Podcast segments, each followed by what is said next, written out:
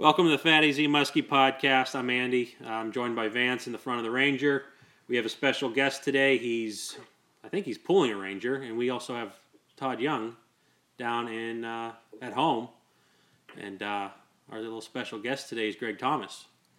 He's uh, driving in his car, so we're gonna see what Still happens. Still driving. If you hear if you hear loud noise, that means I'm not driving. a dial tone, then we should be Yeah. calling someone. If you hear, if you hear a dial tone, call nine one one. I'll give you the uh, broken line. Nice.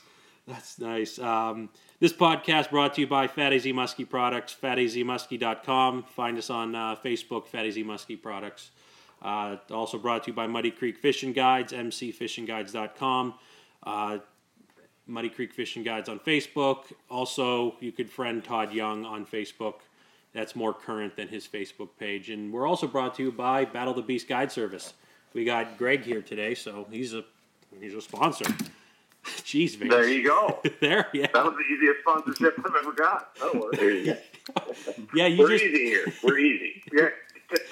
We're easy and we're not that expensive. Um, yeah, Vance is screwing around with stuff and dropping things all over up here. Yeah, boga grip. Boga, Don't believe in them. don't they, kidding. they, they kill fish. Yeah. So yeah, Greg, um, I think most people know you. You're, you're a muskie hunter. You got your videos. You do uh, the Ohio Muskie Show, the new Kentucky Show, which the name slips me right now. I might as well just let you take over. You know all this stuff. Uh, get out your plugs. Yeah. The uh, yeah, we got the Ohio Muskie Show that we're doing. in Uh, it's been going on now for actually been going on a long time. And me and uh, uh, a friend uh, Tony Grant, we've got Muskie Road Rules, which is an organization we've been going now for going on 13 years. And we've had the Ohio Muskie Show now for three years, and uh, it's a nice show. It's in Columbus, Ohio. The last uh, full weekend in January, and we we're pretty happy. We're starting another one this year in Kentucky, uh, Southern Muskie Fest. Uh, it's the last weekend in February. It's down in Morehead, Kentucky. Should be a should be a fun time, and uh, yeah, yeah, I got a lot of lot of stuff going on this winter. I'm just kind of finishing up my my regular season right now. I've got maybe a week or two left, uh, regular fishing season, and then I got to dive in front of a computer for for three months. That So, sounds sounds like a lot of fun. Uh, what? that sounds like a lot of fun. You, you you fish every day and then you just go sit in front of a computer. No, yeah, yeah. It's two worlds are parallel. Uh, but no, it's uh, yeah. I'm actually right now. I'm driving uh, driving home back to Kentucky. I've been on the road. Now, this is my first time home since June the eighth Wow. of this year. So I haven't seen my house since June eighth. So I if hope someone how to get fed the dog. Good. And, I hope you don't have any pets. Yeah. no, I have no. I have no. I left some Okay, food. good. Uh, yeah. You fill the cat litter box. yeah, I fill the cat litter box. They, I can't even have a cactus. There is another thing. uh, yeah, no, it, it's not good. So I got to go. I'm actually going to see my home, but I, I've been on the water a lot. I spent. Uh, I've been. I've been at St. Clair a lot this year, which is kind of uh, kind of a new thing for me. A new lake. Uh, I, I fished it several times in the past, but I've actually kind of made it my new home in the summer and late fall. And actually, I just got back to St. Clair. It's been 40 days in Minnesota this year. Um, in October and, and early November, I just I, I, I drove over from Minnesota last um, last week to St. Clair, which I'm real happy to report that I hit my 24th deer um, on that trip. So Wait, wait, 24th? that was a big 24th? 24. yeah, Two two, dozen. This Um, year. That's no, no, not this year. That's Oh. lifetime. That's, that's a lifetime. God. Uh, so, uh, so yeah, but no, I've been fishing and and uh, I actually got off the water about I don't know an hour and a half ago, and I'm driving right now. And I don't know for guys that are listening that are fishing St. Clair. I don't know. It's been it's been pretty good. It's been consistent. We're catching fish. I can't say that it's been dynamite, but we're getting fish. The water with all this wind has got the lake really mucked up. Um, you can see it on the satellite images. You can see how uh, how muddy a lot of the lake is. Uh, but you know, we're getting fish. Uh, casters are getting fish on uh, the Medusas and and uh, the the pounder bulldogs seem to be pretty good for the casters. Um, the the black orange fall liquor color has been good. Walleye's been good. The water, like I said, you know, the lake's varying right now. Most of the fish we're catching are in the the dirtier water where you can see maybe two to, to four feet casting. The spots we're getting them trolling in are actually dirtier than that. I mean, the the water I'm catching them casting in is, is some of it's just mud where you can see only about six inches. But you know, as Wow. far as the the trolling bite goes, we're getting bait, getting fish on. Um, uh, you know, a bunch of different crankbaits. I've actually been doing good on. Uh, uh, Dale made me some of those straight, uh, the, the nine inch straight deep divers. Hmm. Oh, yeah. The big fat bodies. the Wiley Wiley lures, yep, yep, the big, super big fat bodies. Those uh, we got four on those today, um, and then uh, uh, every day's been different though. You know, today, uh, you know, we're fishing water that literally you could see six inches in, and they're eating brown. So I think they just they they're eating whatever they can't see, um, and it's just weird. I mean. And another buddy of mine was out today. He was getting fish on uh, big tough shads and, and headlocks. Um, for us, it was the Wileys and getting a few fish on Ziggy's.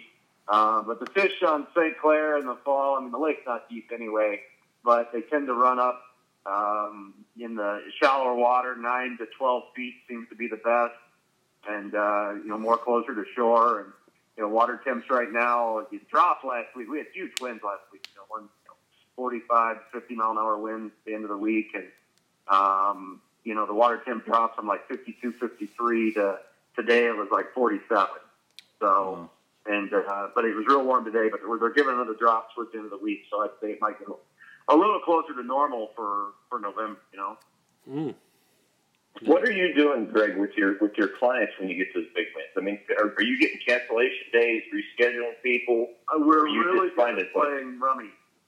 Yeah. For, uh, know, Rummy. Yeah. really good at playing rummy on these days. Um, yeah, no, you, you can't fish. I mean, Yeah. if it if it's twenty mile an hour winds, yeah, you can fish that.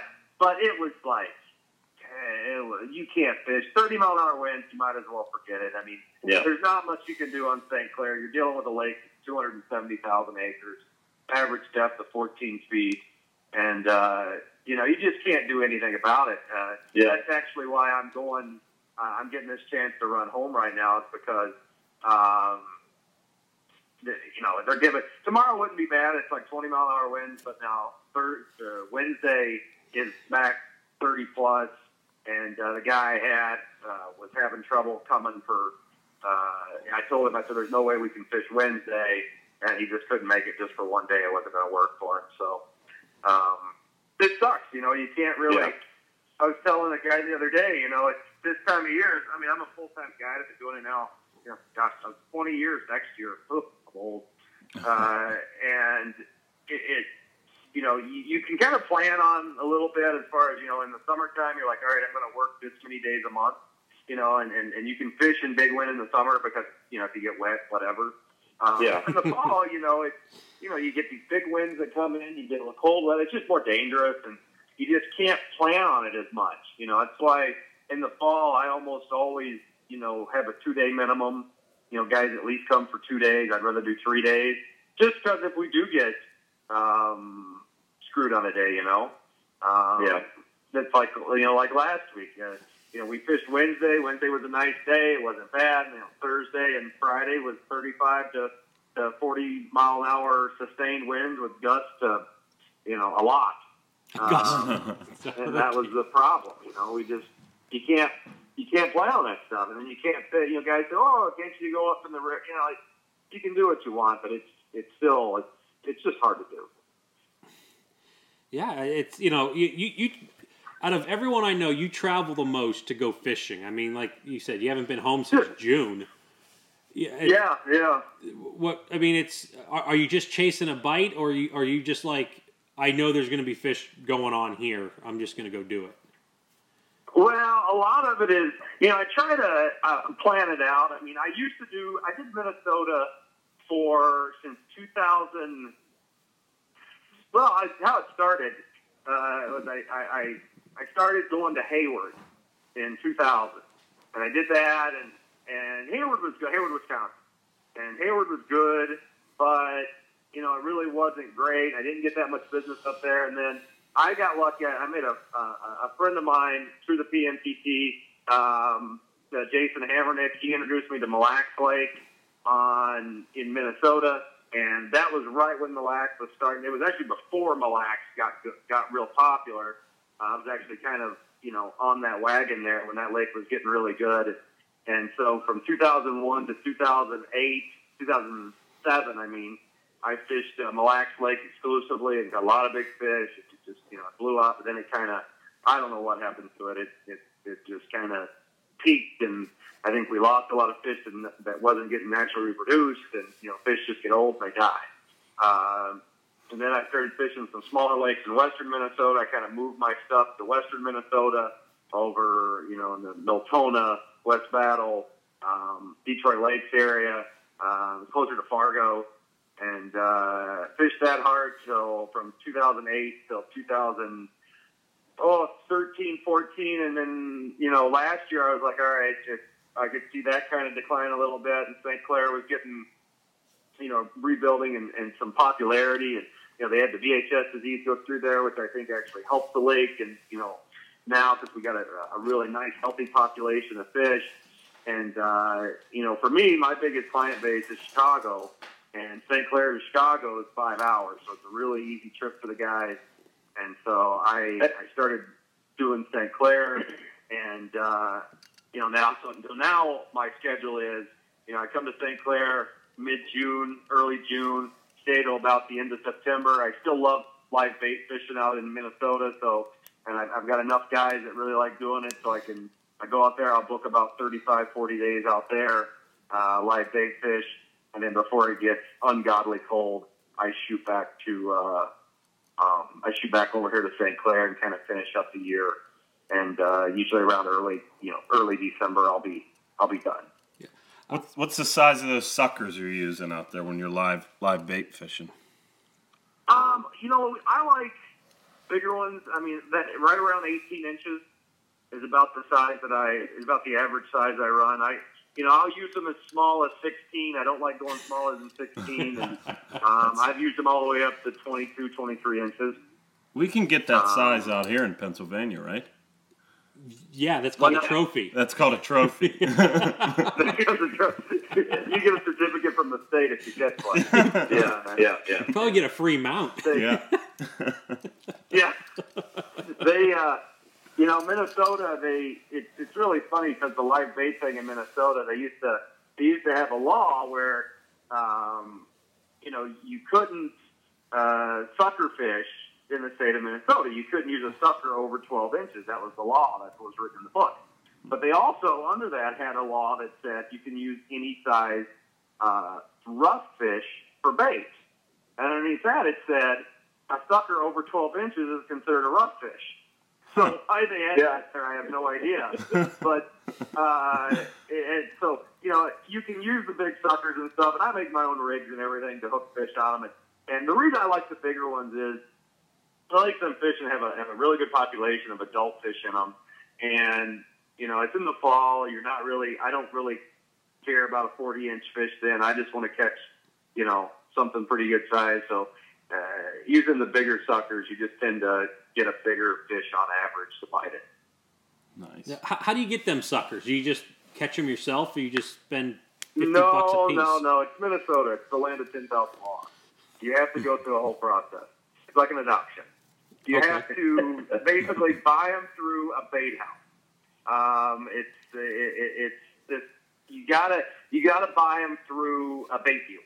Okay, and these bait dealers used to be years ago. They had a thing that was uh, they they threw them away because nobody used them. They they catch them in these lakes um, that they would they, would- they would get their other bait in, and nobody used these things, so they just throw them out. And, and then finally, some of the musky guys, you know, I was buying these things for a buck a piece five years ago. Uh, it was great, you know, it's cheap and It and, fed you. uh, and everything, and you know now they're ten bucks a piece. Um, Wow. but you have to go to you have to go to a bait dealer, and you know you, you know, and, and you got to realize too, a sucker in that 18 inch range, you're looking that fish is uh, four years old, so it takes some time to grow these things, and and a lot of the dealers now are finding out that you know they've got to like set aside special ponds and and everything. It's not easy. I mean, my day in, in the fall, I, I my day starts about 5 a.m. and to drive into the bait houses to find them, and I got to buy ahead, and it's uh, it's it's a lot of fun. I, I remember hearing a story, a story about you years ago about uh, when you were going to try that down at the Cave Cave Run, and you made you made a trip to Chicago. Yeah, yeah, that was real. That was real close. That was real Yeah. close. That was that was a that was an easy one. Yeah, just, that just was- to get the bait. I mean, and, and that's what I'm into. I've looked at it. I, I've got the same thing. I've got some older guys who would like to try it, you know, because that's the way they used to fish here at Chautauqua too. And uh, Yep. I, I can't I can't find anywhere to get them. I mean, people say, yeah, we've got big ones, and they're like eight inches long. I mean, it must be something. Yeah. If you catch bass on them, I mean, the, the, the Yeah. you suck them down too quick. Yeah, you can't. You know, that's the thing too. You gotta like up in Minnesota, you hear all the time. Up there, they call them decoy. You know, they're decoy. You know, for ice fishing. You know, people Yeah. put it on the hole to you know to bring a pipe to them or or something. And uh, you know, you talk to the you know if you call a bait a bait store, you say, hey, do you guys have big suckers? I mean, like, oh yeah, these are huge. You, you put a saddle on them. you get there, and they're like, I don't know, seven inches. And, Yeah. You know, it's just, you know, it's not near what you need. And so what you got to do is you got to know. It's like you know, uh, uh, I, I equate it to not that I've ever done this. It's like buying pot in high school. You got to have a guy. You got to go at night. And they only take cash. That's basically. you got a guy. Yeah, you're getting you your gotta bait. yeah, exactly. You know, you only sell to who you know. It's that deal. Oh, my Um, goodness. But it's uh, you know that's how you that's how you have to do it. Is you got to know the bait dealers that can get them. Not every one of them can get them, and uh, it, it's hard to find. I mean, uh, the other way to do it, like in Minnesota, you can't catch your own bait. Uh, you got to buy them from a dealer. Like Minnesota, with their live bait laws, is uh, you've got to have a receipt from a bait house or a bait store that you bought them. You can't transport the live bait in your uh, in your boat. It has to be transported in a, in a container in your vehicle with water from a well um, or non-chlorinated water. It cannot be in water from a lake. Um, so it, it's a bit of a process. Contamination, Yeah. Uh, cross yeah. contamination Up from place to It- place. It's it's a lot of it comes to VHS and invasive species and hmm and uh, and all that. I mean, they're very big on their invasive species. Um, so that's just what you got to do. Is it worth it? That sounds dirty, man. I yeah, is that worth it? You like doing that stuff? You get jacked to, to wake up. I like to. Sounds I like a rush. I It's love you know, live, yeah. live bait fishing is my favorite way to catch them. Just because I've had a lot of good success on bigger fish. You know, my average fish on a on live bait is probably you know 47, 48 inches, and we're getting fish. You know, with you know on a on a really regular basis, and uh, it is fun. I mean, the other thing is it's fall. You've spent all year casting and stuff, and and I've got a great group of guys that I fish with in the fall, and it's just nice that you're kind of you know just trolling around real slow with the suckers and, and hanging out. And it's I tell you, when you're setting the hook on a on a fish on a on a sucker fish, and you set the hook and the damn thing don't move, it's uh it's pretty cool, and Yeah. especially if it's a really really really big one. Um, and it's a great way for me with some of my customers that can't cast anymore. Um, it's just a great way for them to catch a really big fish. Yeah, that's cool. Awesome. Is So that you don't do any fall fishing at, at the cave anymore. No, I do a little bit uh, Little bit, yeah. when I get back in December, but not much. To be honest with you, by the time December gets here, I'm pretty exhausted, and I've usually Yeah. broken everything that I own. Well, Uh, and I and I have to fix. I mean, like right now, my boat um, has deer blood in it. and I what? Has deer blood in it. My boat, yes, both of my fenders. Plus, I hit two deer this year. Both, both with each one with one on each fender. Uh, so I'm going to get that fixed. I have my live well pump doesn't work. My bilge pump doesn't work. Um, What do you need that name it, for? I've broken. Oh my god. What do you need that for on St. Clair? A bilge. Yeah, exactly. Exactly. It's not like it gets windy. Uh, I got a bucket. It's uh, yeah. I mean, it's uh, it's you know, I mean, by the time I get done in the year, I'm pretty tired. Just trying to get all my stuff together and and everything, and you know, trying to make stuff limp along to the to the year's over. So I'm looking actually right now. If you guys know where there's one at, I'd be interested. Is I'm looking for a small jet boat because I'd like to fish the rivers and stuff down here um, a little bit. But I'm trying to find a jet boat. Those things are hard to find. The, the, the ones you do find are outrageously expensive. That's you're no kidding. Those that's stupid. They're one for these things. Um, I've been looking on Craigslist and, and, and eBay and everywhere. And, uh, man, they're just. I mean, guys are still wanting for a used one ten grand, and you know, just a John boat. Yeah, with, with like a, Um, a 30, 40 jet on the back. a jet, yeah. And those jet pumps are Yeah. expensive. That's what makes them so expensive. Is the jet? Jet. I mean, to me, it's just like an oversized hair dryer back there. I don't know why it's so expensive. But Yeah, it's you, you pay all that money just to go slower and have a sucky reverse. Yeah. Yeah, yeah. that's what I. Uh, that's what I thought. I didn't. Uh, I, I didn't realize they were so expensive. So I'm looking right now. I just want a beater to beat around because To I'm gonna wreck the thing. I know. So I just want a beater that I can uh, fish the rivers and stuff at home. I'd like a you know 17 foot with a tiller would be perfect for me. But uh, I'm still uh, still looking for that.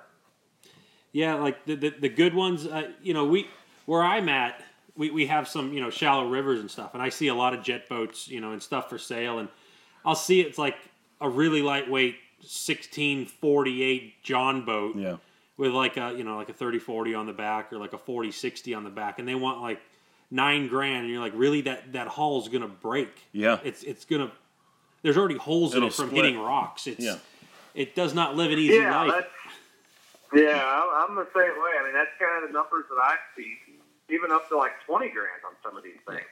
And uh, yeah, I mean that's that, that's. I mean, I, I don't want anything that I don't want anything that nice. Yeah. Um, I'm looking for something cheaper and easier, and you know, doesn't make me cry when I pile it up on a sandbar. Um, ba- basically it. Um, What do you? What do you? That's what you, I'm- You fish out of a Hmm? 621 Ranger. Yeah, I got a 621. Um, Just take that. Nice boats. And, Go ahead. Just take that in the rivers. Yeah. Just trim Yeah, up. oh, I have.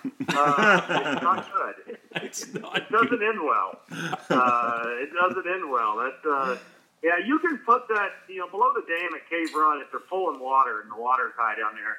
You know, I, you can actually put a big boat in. I've put mine in there several times and ran it downriver. But you know, you're dealing with you know, obscene current. You know, they're going to be pulling 2,000, 2,500, 4,500. You know, when I say that, that's you know cubic feet per 2nd Uh, Mhm. That's a lot of feet per second. What, yeah, And, compared to what uh, would normally be, what would the normal flow be? Oh, like like a normal flow if they're not pulling is like 500. Okay, so you're you're you're ripping it. It's it's going good. Oh, yeah, yeah, they're ripping it. I mean, you know, you can't like when they're pulling like that. I have to be on the big motor in reverse to let guys fish. Like I'll I'll put the big motor in reverse and use the troller to kind of you know keep us you know in and out and stuff like that. But I mean, it's not um, it's it's not good. Um, fish. I mean, it uh, you can get fish. I mean, it, you know, you find little eddies and stuff like that. But it it it'd be much nicer to have a jet. Then you could go down there anytime you wanted, and uh, you wouldn't be at the mercy of the dam and, and everything. We've just had so much flooding at Cave Run. You know, it's, I mean, Todd, you've seen it. It's very beautiful. Yeah. Um, it's one of the few places you can fish around any type of floating structure you'd like. Um, cars, uh, cars, yeah, Bathhouse. it. Cows. Yeah. Yeah, yeah, yeah, yeah. Flo- Stills, fishing tails, Jacques really Cousteau. nice. Um, Fort it's, uh, yeah, and that you know, but that's just what happens down there. Sometimes it doesn't happen every year, and you know, who knows? It may not flood for ten years now, but you know, it's just something you deal with down there. And and so with with that, I'd like to have another option. That's why I'd like to get the rivers a little bit. Uh, I've caught fish in the rivers before, but like I said, I'm only I can only fish them when they'll let me. You know, um, with a jet, I think I could actually have more uh, more options, and again, just it's just another toy. It's basically. th- it also looks a lot of fun. Mm-hmm. Oh yeah, I mean it's uh, you know I mean it'd be fun to go down there. And I got you know some of my clients they definitely like to do it. I think they would. Uh, I think they'd be really they'd have a good time going down there, and it's really pretty and and uh, and stuff. So I, I think uh, doing some of the river stuff would be a lot of would be a lot of fun for people. Oh, Andy will be your first client. Oh my gosh, I love the river. He's a river river guy. I'm a river rat. yeah. You're a river rat. Well, I, I wouldn't mind being one. I, you know, there's definitely times it, it'd be fun to get off the lake and go down there. You know, the fish don't see much. You know, it's very little pressure, and and there's a lot of you know interesting craft down there to fish and, and everything. But you just you need a jet. If you don't, it, you, you know that's what you need, and so that's why I've been looking, and that's why I'm frustrated at looking Yeah. um, because you can't find them. Yeah, I, I'm fortunate enough to where my little section of river, I can run a prop for just about everything that I need to do. Now, if I had a jet, I would obviously have a lot more, but you know, six, Yeah, seven miles that- of, of prop, you know, What'd you say? six or seven miles of river that I can fish with the prop. I'm pretty content. Yeah. That's a good day. So Yeah. Yeah, see where I'm at. You just couldn't do it with a prop. If we, if I did it with a prop, it would, I would not have a prop uh, after the first trip. or a lower So- unit. Or a lower unit. I would not have a prop, a lower unit. I'd have a really pretty cowling. That'd be about it. Yeah. Um, anything, everything else. Would be, um, that's kind of the way I would, uh, mine would be. But uh, no, I mean it's just another interesting. You know, the river stuff it gets good in the wintertime and and in the in the early spring, and I just think there's some opportunities there that uh, that's some nice fish that I could definitely take advantage of. Yeah. Absolutely. I mean, we've talked many times. Todd caught that big, beautiful fish. I think you've seen that picture, Greg. We were we were we were wading, and uh, Yeah. yeah, No, that's uh, you know that's the kind of stuff you know you you know where we're at you really can't wait it. Um, it's a little too you know the holes are there, there's really no access to that um, for like waiting and stuff. But uh, you know like the, we have you know like think about Kentucky we've got 17 rivers and streams that have native muskie populations in them. So you know there's a lot of native muskie streams in Kentucky, and you can get small boats into some of them uh, you know, like the Kentucky River, you can get a huge boat. I mean, it's, you know, it's big. It's Mhm. it's a good sized river. Um, but like you know, the other small ones, you need you need a jet or a John boat. You know, I've John boat fished enough, but you know the thing about John boats, I've never met one I couldn't flip. So I, uh, I really don't want. I really don't want to try to take somebody fishing in a, John boat. I was gonna- I would, uh, I'd be wet. I was going to try to interest you in a canoe I have. That canoe, that would be even better. Me in a canoe would definitely, I would be wet. Oh, I would be wet. Um, I would not be a good canoe fisherman. Uh, Tony would be good in a canoe. Oh, yeah, I'm sure. Yeah, oh, he's, he's made for canoes. Yeah, probably kayaks. He just, what? Probably more like kayaks, right? Kayak, yeah. Well, I did. Uh, I did see him go scuba diving one day, and we had to put baby oil on him to get him in a wetsuit, and that was fun. that was a that was an experience. Tell me, were you one of the Um, guys putting baby oil on him? Did that make no, TV? no, I wasn't. No, I wasn't. I was that that, that, that I left that up to somebody else. that, that's something I never want to do. Yeah, this is coming from a guy. You got to remember, uh, Greg here. This has been a while ago, but I was fishing with Greg and Dale and Greg and I were uh, Dale Wiley and Greg and I were fishing down there at Cave Run, and, and uh, you know we got a nice fish on trolling, and Greg was Greg ended up up in the front of the boat like to get the net. Fish jumped, and Dale and I both saw it and said, "Oh my gosh, it's a 50 incher." So Dale still to this day talks about this. He's fishing out of a 19 foot limit craft. Greg, instead of coming down the center of the boat, Greg come walking down the gunnel of the boat, outside the windshield, holding the net Oh my god. on Wait, Yeah, standing on the back of the boat with the net, and he's like, "Get that thing up here! Come on, now get it up here!" it was just like that. Like I said, that was a while ago. I don't know if Grant can still do that, but uh, uh, oh, you'd be amazed what I could do. So, I am, so uh, he, he, he treated Dale's I am, boat. I am very, I'm very nimble. Still very nimble. Okay. yeah, yeah, yeah. I can do that. The, the problem is, that, well, It's see, the little craft at least have a flat gunnel where I can get my. Yeah. The Rangers are rounded, so those get a little trickier. But uh, it, it, it still can be done. It still can be done. Uh, but no, it's uh, yeah, no, that was a that was a big fish. That was a long time ago. Yeah. There on uh, on uh, on Cave. The problem this year on Cave that they're having is the weeds. There is none. Um, they're all gone. Uh, Yeah. Because of the flood, and you know, I mean, like I said, I mean, this spring it was 32 feet high for Mm. you know, you know, Yeah. long, long, long, long time, and then it kept and then it flooded again, and then it just it was just you know it was terrible. It would not quit raining this spring. Every time we you know, you know like in March and April, it just it would not quit raining. And you know, Cave Run's a flooded you know it's a flood control reservoir. Um, and it can be really, really tough when that when that happens. Because they got to hold the water, and you know, uh, I mean, you can still catch fish, but it is tough. You know, especially early because you're dealing with spawning fish that that uh, you know now are in flooded water. You know, you think about it, you know the lake eighty. God, how big is it? 80, 8,600 acres, and it it basically went from eighty six hundred acres to almost eighteen thousand. Uh, in in the month of April. You know, so now you've got a lake that's 8,600 acres with X, you know, with two fish per acre to a lake that's 18,000 acres that still has the same number of fish. They've got Yeah. a lot more room to crawl around in. And, Yeah. uh, you know, A lot of, a lot of trees, a lot Oh. of trees to swim around in, and bushes. "Oh, Yeah. disaster, Yeah. disaster. I mean, we we uh, you know the whole thing is guys say, "Well, just go up in the trees." I go, "You can't. Yeah. You can't get in there." Couldn't have They a can, I jet boat. can't. If- Um, yeah. You couldn't so a jet boat.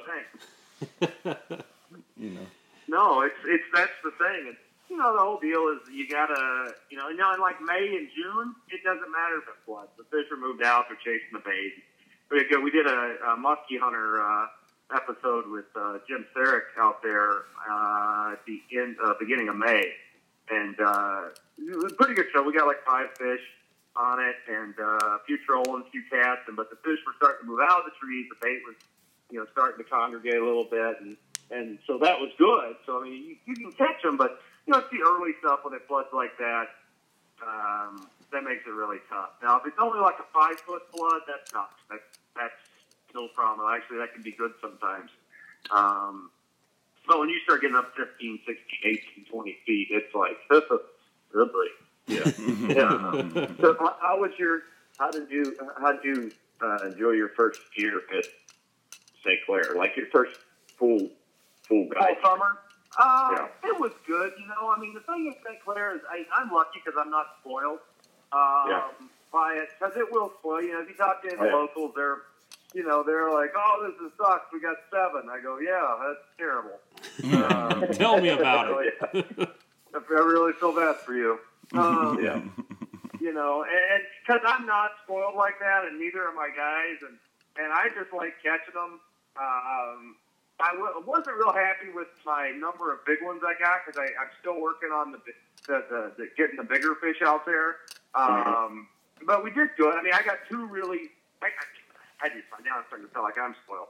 Uh, the uh, uh, we we got two really big ones. We got a we got two 54 and three quarters, and um, really really nice fish.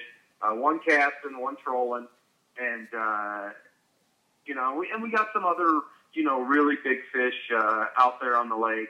But uh, you know, consistently, you know, if you talk to like some of the charter guys, you know, when you talk to them charter guys, they're driving 25, 30 foot boats, and they've got good lord, how many lines they got out. Yeah. Um, so they can cover a big spread of depth, and that's the thing. Those fish really, you know, they, they really change depth out there a lot. What I'm I'm kind of seeing. Um, You get a lot of fish. You know, the one thing that I did, and I started doing, it actually helped my percentage of big fish is running more baits close to the bottom.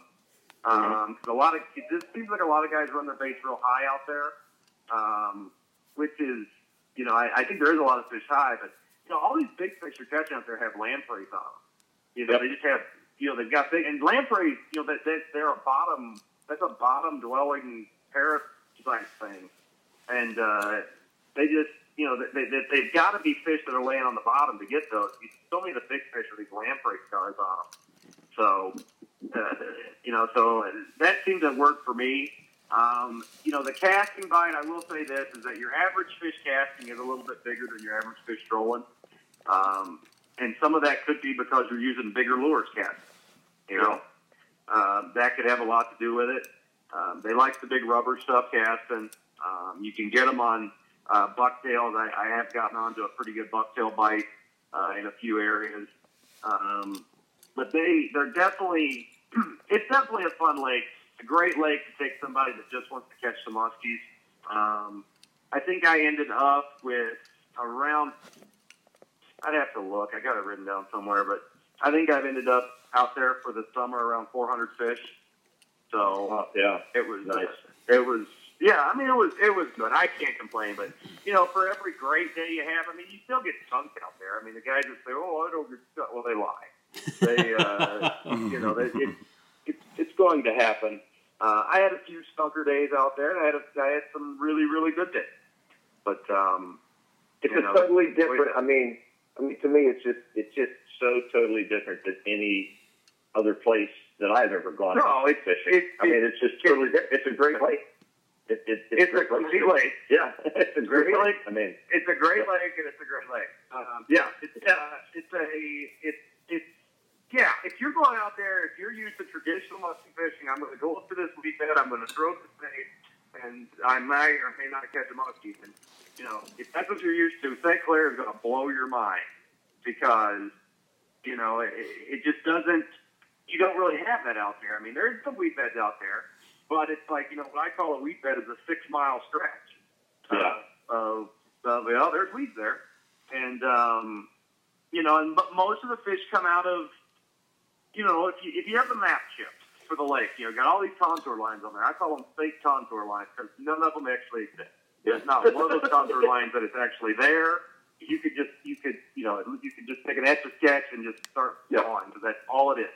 that's it, 15 Um, feet, but you got to go 200 yards more to get to 15.1 anyhow. So Yeah, oh yeah, oh yeah, yeah. Go from 15 to 16. If you're going to work the 15, 16 foot break, pack a lunch. It's going to take a while. yeah, Uh, Yeah, because yeah. It takes you an hour to do that. Um, you know, it's it's a uh, it's a weird lake, and the fish will you know congregate in in uh, in different um, you know different depths, uh, different water depths. The other thing too is you know it's a lot like ocean fishing in the respect of you fish color break. You know that's big out there. You look for changes in color. yeah. Um, you know, you look for the dirty water. You know, I'm big on, you heard me mention the satellite imagery. I'm big on, there's some websites out there where you can find the satellite images of the lake. And you can see on the satellite where the dirty water is. And that's how I figure out kind of where I'm going to go. Um, is by the, you know, just seeing on the, just the imagery up there.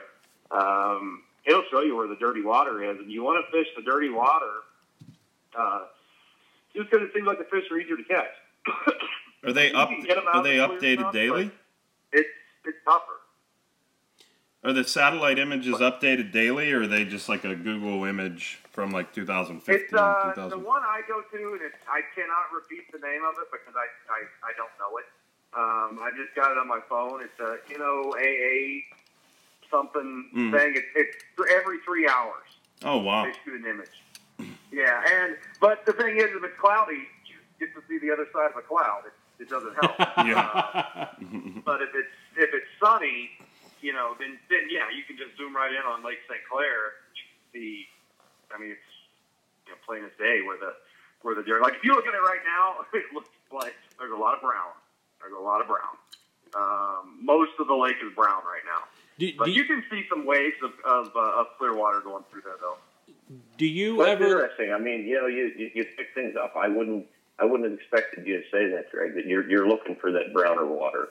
Uh, Yeah, it's just Yeah, you what I would have thought. You know, I've I've been there many times, but never really spent a ton of time there. But uh, you know, I always used to try to get out of that murky water and get sort of to the edge and get you know find the edge of that murky water and fish that area. But uh, that's interesting. Yeah, no, I mean, I mean, definitely. I mean, you don't want mud, but Yeah. I mean, I like it if I can only see, you know, three feet down. That's pretty good. That's good water right there. 'cause it seems like the bait, you know, the, the the bait fish in the lake use that as as cover. You know, just like they'd use a weed bed. Yeah. The bait will actually pack up in that dirty water because I think they feel safer, or they they might be able to, you know, they don't. They maybe not be able to seen as easily as predator, you know, because that looks weird in the summertime. You could be in one area where you know, the water, you can see three or four feet. You might go two miles out and say in 15 feet, the water you can see down three or four feet. Well, 17 feet, you might be able to see the bottom and set, you Yeah. count, count zebra mussels on the bottom. Yeah. It's, uh, it's really a distinct break. And, you know, you got to find that happy medium between clear and, and, uh, or the blue water and, uh, and the murky water. And, you know, the blue water you can catch fish in. There's some really big fish from around that blue water, but your your numbers go down. Mhm. And St. Clair is its own night. It's, it's, it's its own worst enemy. Everybody hears these stories about, oh, this guy. I know a guy that got 15. Really, I know a guy that got 20. I, you know, I oh, I know a guy that got 30. Well, you know what? That guy, I, I don't like that guy because it's not. It's not like that all the time. There's so much No. expectation, you know, and and that's the biggest thing to overcome is is you know I, I've been really fortunate. I got some really good clients and, and I, I got some great clients. But you know, I got to tell everybody, I get still musky fishing. You know, we're gonna go out and just try to get some bites and, and catch some fish, and hopefully we can get a bunch. And some days we will, and, and some days we won't. Um, but that's just the way it is. And and but it's you know, and a lot of those big numbers are like that are the big charter boats um, that are running 16 to 18 lines Oh you know, they, they are, you know, they're, they've got a ton of guys out there and, and they can do that. And, and, you know, you can do that on those big boats at times, but, you know, a small boat, which, you know, I consider like a, you know, a regular size musky boat, 18, 20, 21 foot boat, you know, it, it's, it's hard to get those big, huge number days like that. I mean, it does happen. I mean, you know, Dale, Dale's had some great days out there. Um, and a lot of guys have, you'll have those on occasion, but it's not like those days happen all the time. Yeah. Yeah. Now, how many how, not that's just drifting. how many lines? You, What? how many lines are you running out there usually on a on a day? Do you you take two to three people out in your boat? I take me and usually two guys. I can run on the Canadian side. I can run six rods, two rods a man, and then on the American side, I can run up to nine if I wanted to. I still only run six to eight. Mm-hmm. You know, I mean, I, I can really have a mess with six rods. Mhm. So I, as soon as I add an eight to the equation, I can have some, I can have some huge knots uh, with that. But uh, you know, it's it, it's I try to run as many rods as I can within reason. You know, um, the other thing with those big charter boats, those guys all have first mate. You know, they have a guy on that boat, and his job is to is to change lines and to clean weeds, Mhm. and uh, that's all he does. And uh, you know, it's, you know, me, I'm the I'm the chief cook and bottle washer, so I've got to do it all, and it's hard to do that with, especially if it's rough out and you know somebody's puking, and it's uh, never good. What, what what do you do when someone starts just blowing chunks?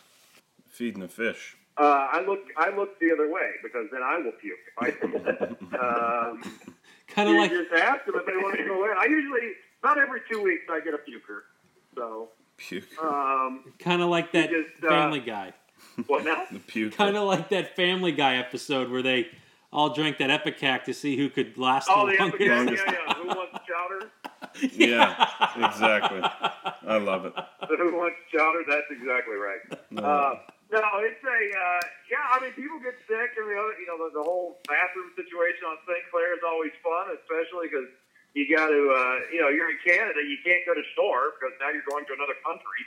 Um, so it's it's it's a good time. It's really good times. And what's that? What's that like? You know, with the a lake that's so. You know, there's so many people out there guiding and whatnot. I mean, how, how many how many charter captains are there? How many guides are there? There- You know, it's really not that many. People make a big deal out of it. I don't think it's that busy myself.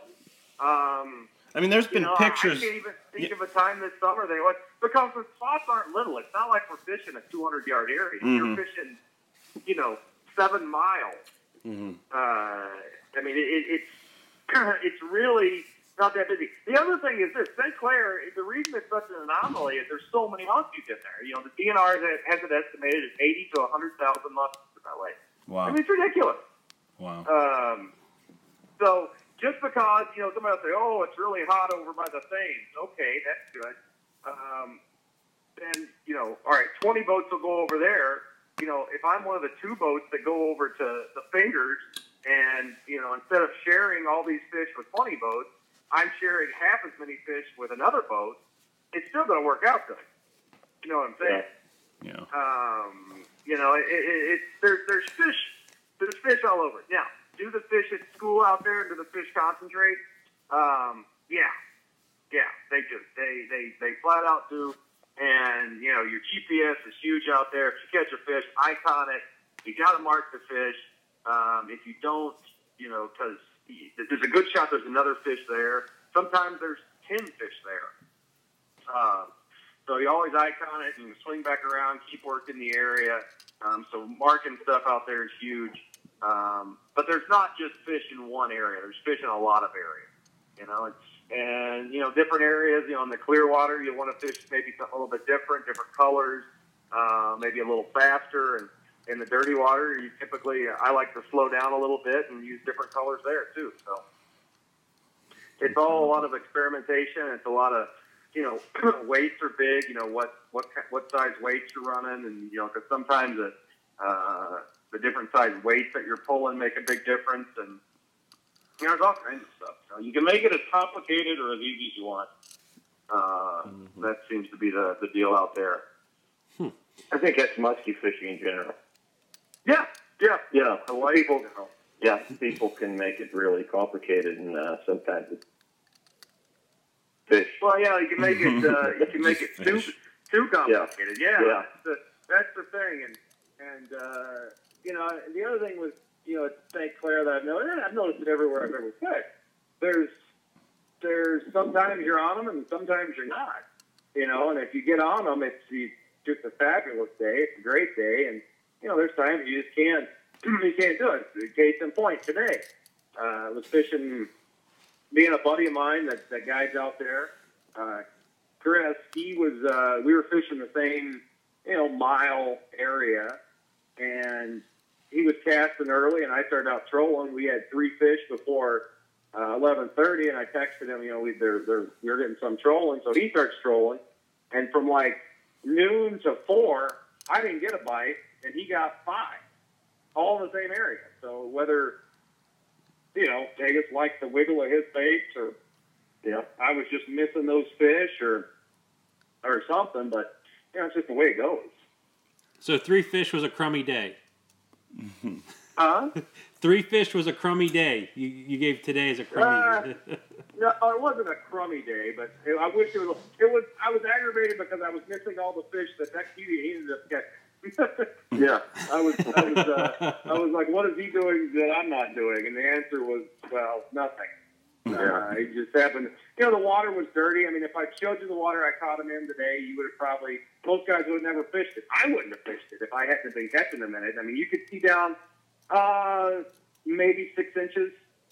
That's um, when you're fighting the fish, you could see the fish right when the lure.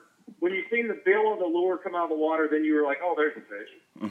um, that's the only time you could see it is when it was attached to the bait.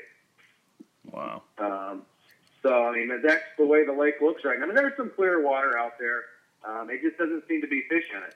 You know, there just doesn't seem to be that many fish in the clear water right now, or that I can find. Yeah. So incredible.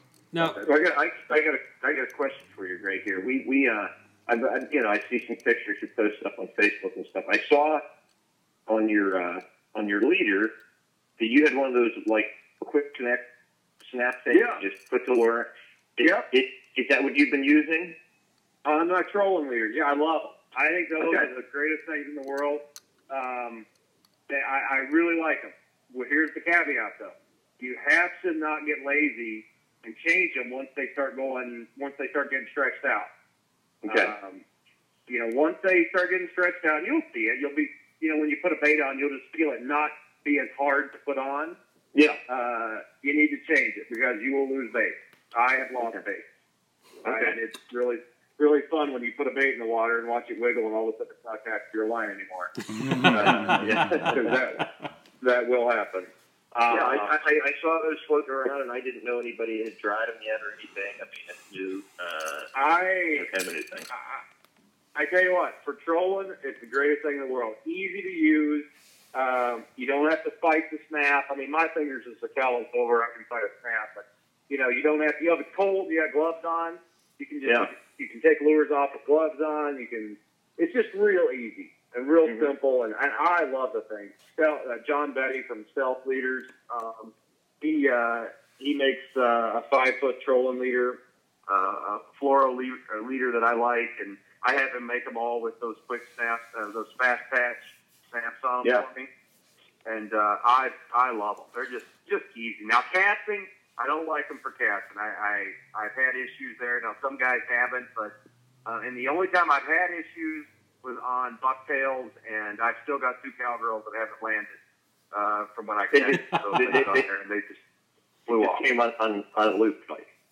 Yeah, I have Yeah. no idea how it happened, but they it Yeah. happened twice with them, and so now I I won't use them. But trolling, great, great, great, great leaders for trolling. I love them for Yeah. trolling. Um, it Yeah. just makes things a lot easier. Um, and they, they don't, you know, you as long as that thing isn't wore out, you, you're not going to lose. You won't lose a fish. You won't lose a bait. And it's real simple. It's really easy, um, and it's not clunky. You know, like a Yeah. big snap when you put on there. Some baits, if you put a big snap on, it seems like it does take a little bit of action away from it. Those things Oh, yeah. aren't clunky or nothing. It's all in line. It's like a loop. It's almost like having a split ring on there. Uh, Yep. Is what it's like, and I, I really, really, really like them. Yeah, I've had the same thing happening. I've lost a couple. Well, I didn't lose them, but some. Uh, you know, I had a couple clients lose some lures this year for me. Just and it was the same thing casting with a with a cross lock. But I, I noticed when they took the cast, it was say on Andy's, uh, you know, on on a rubber bait where it's just a spine wire, and it was like kinked in there. And I know what happened. That that little wire just worked its way around, and the bait went flying, and uh, you know, it, it came out of the cross lock. Uh, Oh yeah, I mean it, it but it was a Yeah. wire, you know. Yeah. You know, and I mean, I use the stringy, those stringy snaps, and I really like those. But you know, I mean, stuff happens. I mean, really, the only way to completely uh, break it is to do a is to go to a, a direct split ring, which you know I Yeah. did that for a while, but I've been inherently lazy, and it's just easier now. Yeah. uh, and it's it's just way easier than fiddling around with split ring pliers, and especially when it's cold out and, and all that crap. But uh, I, I really like them, and, and for trolling, I, I can't help but not uh, um, not like the you know how they work. Cool. Yeah. Uh, it's kind of late in the podcast for this, but I, I guess I probably should have started out a little bit earlier with this. Greg and Todd have, have a pretty long history. But I don't care who, who says the story. Give us the story of how you guys know each other. Uh, how we know each other? Yeah. Uh, we met through the through the PMTT, right? Probably Lake Yeah. St. Clair, Yeah. actually. Yeah. Uh, met up at Lake St. Clair just during waiting out a, the, the, the storm. The Yeah. giant, uh, those those big storms they had up there. That was when me and my partner. So it was my first experience on Lake St. Clair, and, and I Yeah. learned exactly how stupid I was.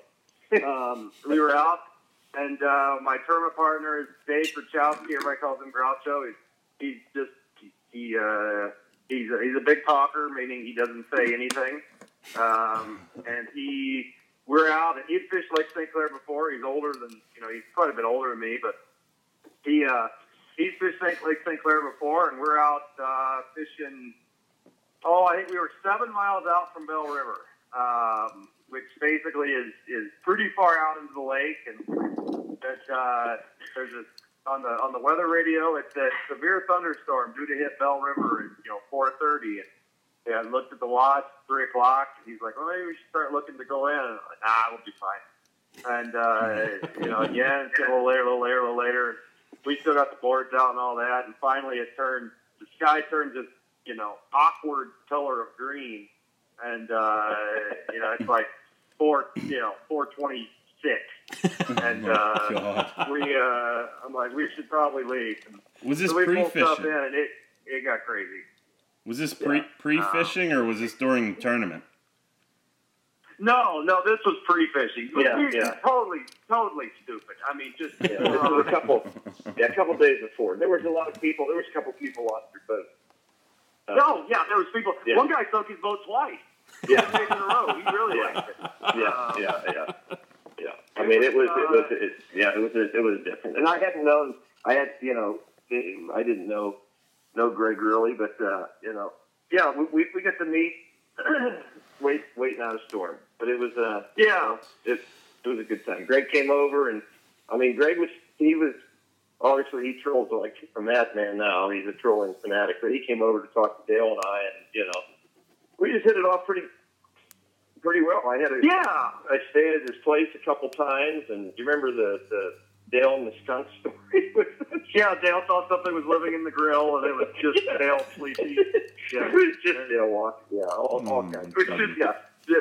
Dale was walking outside, the grill was rattling, didn't realize that it was his walking making the, the grill rattle. But yeah, He he was, thought, uh, he thought Oh, something was in the grill. Yeah. Greg, Greg came up years ago. Uh, came up and we headed up to the Kawarthas. I know Greg never Yeah. up there, and we had a fun trip. I was, uh, I still got that Mhm. lure.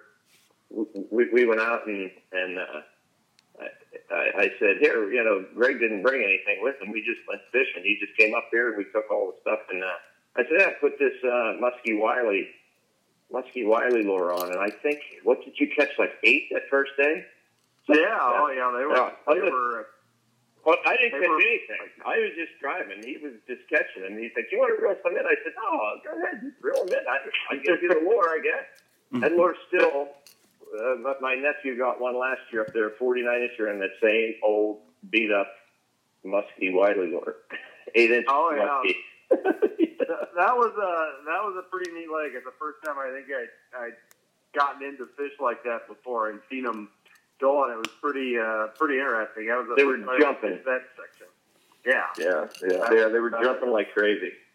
yeah, that was, was uh, that was pretty neat. Uh, that's the first time I ever fished that eastern part of uh, of uh, of Ontario. Um, but it, it's so different from like you know the stuff I've been on in like Lake of the Woods and Eagle Lake and and uh, and stuff like that. It's just completely different terrain, you know. It was Uh, really, yeah. I mean, you know, because Eagle and, and, and, and Lake of the Woods, it's just it's a lot of shield stuff, a lot of rocks and islands. I mean, it's really, really, really pretty, and you know, there's no civilization around. I mean, when you go up there, it's you and a you know a drunk Indian. It's there's nothing Oh my god. Yeah. besides, besides that. Um, yeah, pretty pretty desolate. But uh, you know, it, it's a it's an interesting. It was an interesting place. You know, I I, I fished the. I got a chance to fish the, the St. Lawrence a little bit um, with the Red October guys, um, tubing and stuff, and that that's Oh, yeah. a pretty neat place. And I know those guys up there. I, I they should be right now. Usually those guys are getting on some big fish up there right now. I I seen a picture of a pretty damn big one uh, last week, I think, from up there. But I don't know. Is, is, is, have you noticed the, is this warm El Nino uh, fall been affecting you guys? Oh, I mean, the, the, the, well, put it this way. I mean, I ended up my trips a couple weeks ago there, and I could, I, I could have just kept them going. I mean, on Chautauqua, we were catching fish right up to the end. I mean, uh, you know, usually I'm sort of wrapped up by now, but uh, I think the fishing was just, our fishing was excellent. Now we were getting them all casting, but uh, Yeah. we- we had an abs. I mean, water temps were still 51 degrees. Uh, Yeah. I mean that that that, that that's crazy for this time of year. Usually up there in northern in uh, in New York, we're fishing uh, Chautauqua County and stuff. It's you know sometimes by the second week of October, I'm ready to get the hell out of there. Uh, Oh, it, yeah. it gets that cold. It's snowy. It's nothing. That just didn't happen. It's a, we had 62 degrees here today. Uh, you know, beautiful days. Uh, so I think it extended the fishing a lot more than I used to uh, having it. You know, being extended. Yeah, we we had the same thing, you know. It's it's, but I always have trouble in warm ups. I don't I don't like warm falls. I always do better. And I, you know, maybe it's just the way I like to fish. It makes it difficult. I got to change my ways a little bit. But uh, I, I don't like particularly like warm falls. I like the colder falls. Uh, not you know, fur, but I like. No, I know. uh, yeah, I mean, I like a normal fall. You know, it's water temps are dropping at every. I mean, Minnesota. It was it was 62 degrees in Minnesota yesterday. I mean, it's just stupid. I mean, we've had, uh, and, you know, like last week, what was, was it last week? Week before last, uh, water was 49 degrees. We got a fish on a top one. Uh, uh, it's just, it's just crazy, you know, with this, these, this warm, you know, warm fall is, is just really thrown a loop in the system. I, I just, I don't know. I've always had an issue catching fish on real warm falls. They've always been tough. And, uh, I think that's why this year was a little, I don't, that's my excuse. I, I got plenty of them, but that's mine for now. So Plenty of them. that seems to work. Um, but uh, yeah, it, and everybody up there, everybody was kind of going through the same thing. I think you know, just used to colder temps and that they weren't cold. And you know, I know in Kentucky it's been warm down there, and you know, it, it's just been really a abnormally warm fall. You know. Yeah, our October, like yeah, it got to be the middle of October before I realized it was October. Uh, Yeah. we, we, Yeah. we, we just didn't have any. And I was just keeping on the same things we were doing, and we were still catching fish. So we were like, wow, I only got a few Yeah. weeks left here, and uh, we're still doing, you know, the temperature dropped down to those low 50s, and they haven't, they, they really didn't move there for a month. Uh, Yeah. That's that's exactly what we had. Is we didn't have any kind of movement in water temps or any type of movement in in uh, you know, air temps. Nothing. I mean, it, it yeah. it was never really that cold. I mean, we only had snow twice in Minnesota. I was up there until the second week in November, and we only had snow twice. Normally, by then, we've actually got some. You know, we've already had one or two accumulating snows, and I've already been yelling at you know at the snow. And yeah, this year it wasn't. Uh, it wasn't like that. You know, we, Yeah. it was nice, and those guys will be able to fit. You know, November thirtieth is the is the last day, and shoot, those guys will make November thirtieth no problem this year. Uh, I did see this weekend though. There's some highs in the twenties, so maybe you know it's gonna. Oh, it's gonna it's gonna some, yeah.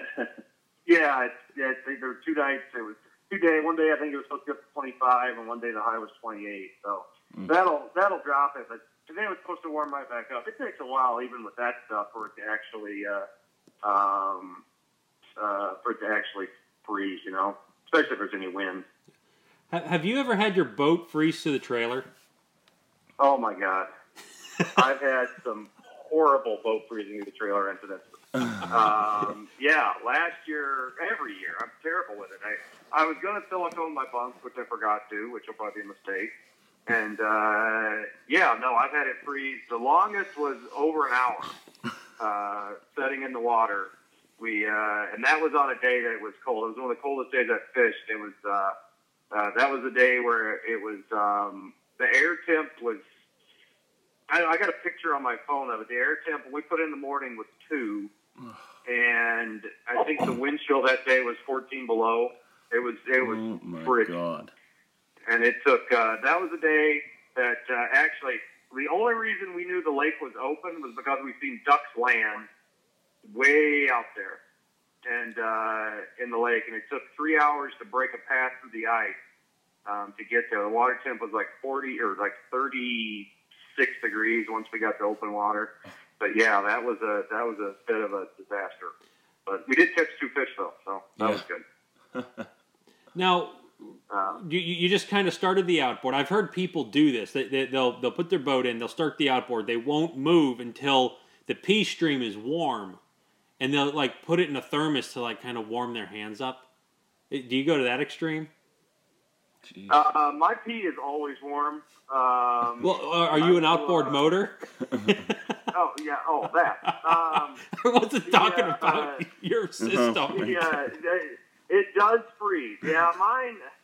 What I do is I just carry a leader or some wire with me, and I'll run it up in there and and uh, everything to try to make it uh, to thaw it out.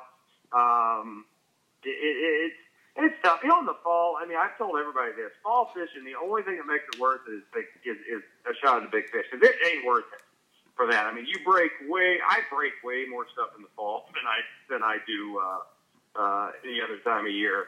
Um, I carry a, a whole bottle of uh, uh, de-icer uh, with me just to spray on the trolling motor, to spray on my reels.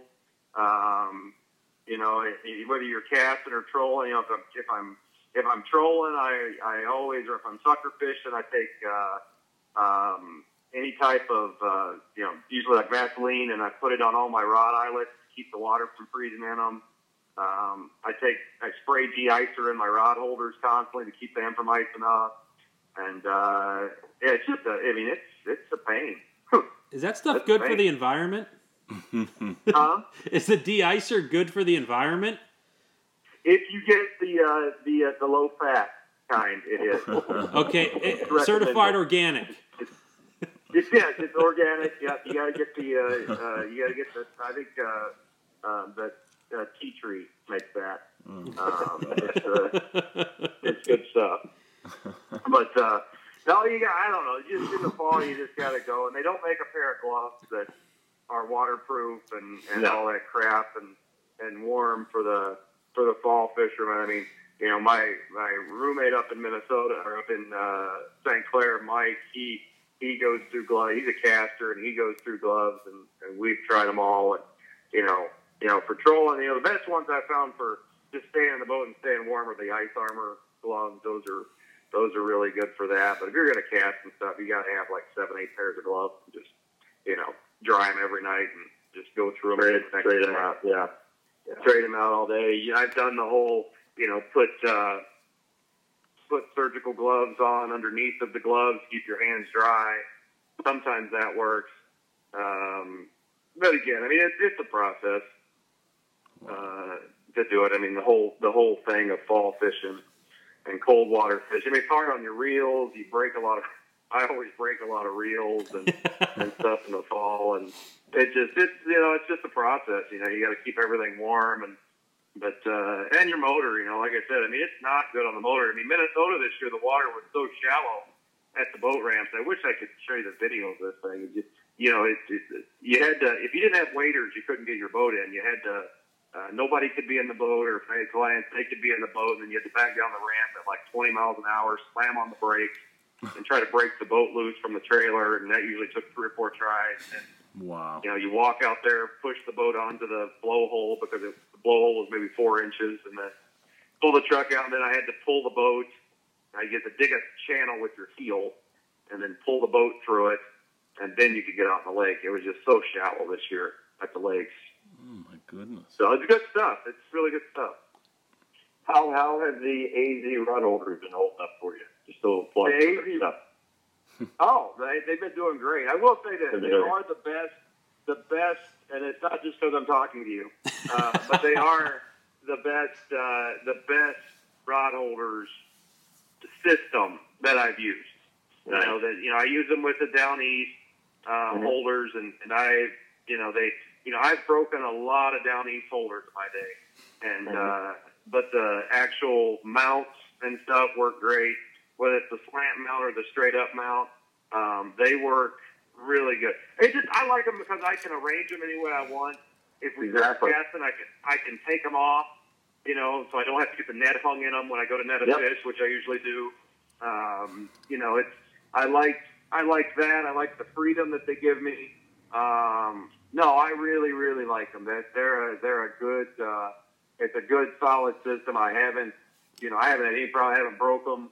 And I the one thing I did learn when you when you first pull into a dock and you got the one that sticks out on the side, that'll stop you. That's one thing I learned. Uh, and uh, but no, it's been good. And then the whole the, the Project X, it's been uh, you know we had a bite on a dog on a Project X. Uh, when was that? Yesterday? That yesterday? Day before. Day before yesterday. Uh, trolling dogs and the in the Project X, and this summer and and uh, It was hard for me to do to uh, to uh, to take all those rails off my boat, but I, uh, you know, the, you know the, the, the rail systems like we were using, the rail tilt the rails down. You know, it, Yeah. I, I did, did it for so long. It was hard for me to do, but just like you were saying, the big thing is, man, you can clean up that boat when you decide to go casting. I can strip. I can strip the boat down. It takes me like two minutes, and I got the boat stripped, and I was like, "Let's cast." All six or seven rod holders are out of the way. They're back in the bot. Uh, that that Yeah, that's no, the that- nice thing of the track systems. the track system and doing that's really really nice.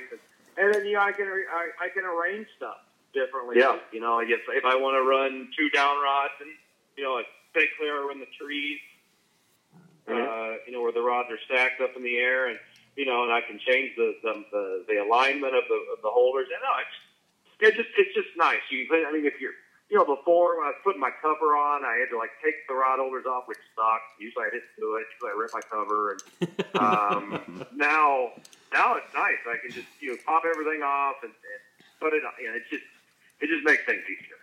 Nice. Um, and I think they're like I said. I just love the fact that it's a rail, and then you can adjust it. You know, you take the little Allen wrench thing, and and uh, you can adjust how much tension you want. Because I like mine to where I can adjust them. because Mhm. I uh, there's a I've got a bite that I that I get on to where it's a, a bucktail bite. Uh, troll I troll six bucktails and I I do them all off the boat and I, I have to have the rod where I can move them because I got to be able to check to make sure there's weeds there's weeds everywhere and uh, I'm constantly checking and cleaning lines and, and all You're of just tilting. You, you, you, you, you- you're using it. You're just tilting, tilting it up, checking it. Oh yeah, yeah. Put it back down, yeah. I'm going Yeah. through there, tilting and everything, and it it works really really nice. And and you know I can you know when you can tilt like that, you know your rod basically becomes uh, another way to add weight or add depth to the bait. Yeah. you make it Yeah. deeper. Now you got that bait deeper, and you're just getting it out of the way. You know the Yeah. biggest key to trolling that many lines off the boat is just get the baits away from each other so you don't get hung up all the time. Um, you know, and that's and to me that was the way the system was. And I've got six, I don't know what have I got. I got five foot rails on the boat, so I can really put some distance between those rods. You know, Mhm. um, because it makes it nice. I got the the five foot track system, and I can, you know, I can really put some spread between them, and, and it just makes a nice little uh, a nice little system. Nice. Good. I love it. Yeah, like hearing that. Um, I got. Remember last week when we did the uh, questions from the, the, the, the one listener who Yes. wrote in? I have. Oh gosh. You have one listener. That's good. Yeah, I got I got one. He he talks to us a lot. Um, but uh, we we did the first three questions, but now we got Greg. We're gonna go through the next three, which number six seems like quite a big one. But anyways, I'm gonna read these. Pardon my reading. Sometimes this, the words aren't put together correctly. That's my excuse. Um, as a continuation from last week, question number four. Bait size. For a creek system, do you generally use something smaller? Uh, small bucktail or twitch bait, spinner, etc. Or would you use something like a bulldog because it's different and maybe presents itself like a gigantic lunch? I, I'm assuming a bigger bulldog based on the question. Um, Greg, why don't you field this Yeah. one first? In a creek system, That's what it said, the creek system. I'd probably say like a small river. yeah. Well, here's my whole thing on that is that I just I think people use smaller baits in those situations because a lot of times that's what they grew up fishing is the smaller stuff. You know, I don't just you know fish don't just all of a sudden start eating bigger baits because they make bigger baits. They've always eaten bigger stuff. Um, and there's a time for it. There's a time they want smaller stuff. We throw a lot of rattle baits in the spring. You know, they're three, four inches long and uh, catch fish on them. But, you know, in the creeks and stuff and the rivers around home, guys are throwing cowgirls in the summer and they're throwing, you know, mad dogs and they're throwing 10 inch, uh, 10 inch jerk baits. I mean, I did a, uh, the last video I did, I fished with some guys in North Carolina um, on a, uh, we fished two rivers down there. One was uh, the French Broad, which runs right through Asheville, uh, North Carolina. And the other one was the Nola Chucky, which runs through uh, uh, eastern Tennessee. And literally everything we caught, we got maybe half a dozen fish, and they were all on, except for one, they were all on 10 inch jerk baits. You know, and these are these are John boat streams. I mean, these are small streams. These ain't very big at all, and the fish are eating big bait. So I mean, you definitely got to try 'em. I mean, I know guys throwing double tens and stuff in these little rivers now, and what they're finding is they're not getting as many fish, but the bigger fish that they always thought were there were showing up. You know, you're you're I think you're presenting a little bigger meal for a bigger fish. But if you're looking for numbers and stuff, I don't think I'd be, you know, you know, you got to kind of uh, figure out what you're what you want. You know, it's kind of like the whole progression of musky fishing. You know, at first you're just like, I just want to catch one. I just want to catch one. Then you want to catch a bunch, and then you want a big one. You know, so it's, you got to kind of see where what level you're at. You know. Mm-hmm. Todd, you got anything to add to that? No, it's. I mean, yeah. I mean, you, you you- you're going to catch them on what you're throwing. There's no doubt about it. And there's. I don't think these a 10 inch bait is is. I mean, it's, it looks huge compared to what I used to throw when I was a kid. I mean, it looks it's it's three times the size. But uh, you know, that's not that's not big. I mean, when, when you hold one of those fish that weighs 35 pounds or 40 pounds, and you look at their head, that 10 inch bait can get lost in there real quick. Mm-hmm. So, I mean, you know, it, it, it's not that big of a bait. You know, this 30, 40 inch fish are eating stuff that are 8 or 10 inches. on a regular basis. So the bait is not that big. I mean, you know, in, in the stream systems, it's always a little different of, you know, snagging up and, you know, what type of water you're fishing. But, uh, you know, I think it's more just getting comfort. It, it, just as Greg said, what, what are you comfortable fishing? Uh, they're, they're, they're going to eat it if they want it. Yeah. Yeah, it's, it's that you know I, I gotta agree. I mean, a lot of it too is, is you know if you if you really want to try to catch a bigger fish, then you know sometimes you just gotta keep using the bigger bait, sacrifice sacrifice numbers. You know, sometimes you gotta sacrifice the numbers to do that. Yeah.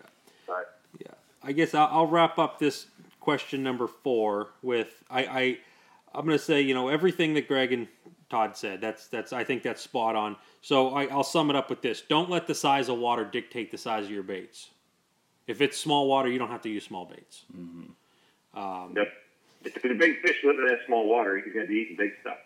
Yep. yeah, yeah. Yeah. I mean, there's Yeah. probably I mean these, these rivers and creeks. I mean, there's there's big suckers and in there, carp and and everything. I mean, you know, it's it's it's definitely not a uh, something they're not afraid and something they're not used to to snacking snacking down on. Yeah. All right. Question number five. I'm just going to read this. This one's a really long worded one, like number six. Oh, Um, here we go. It says upstream or downstream. On a stream, and I got to edit some of this stuff out. He does give exact spots on this.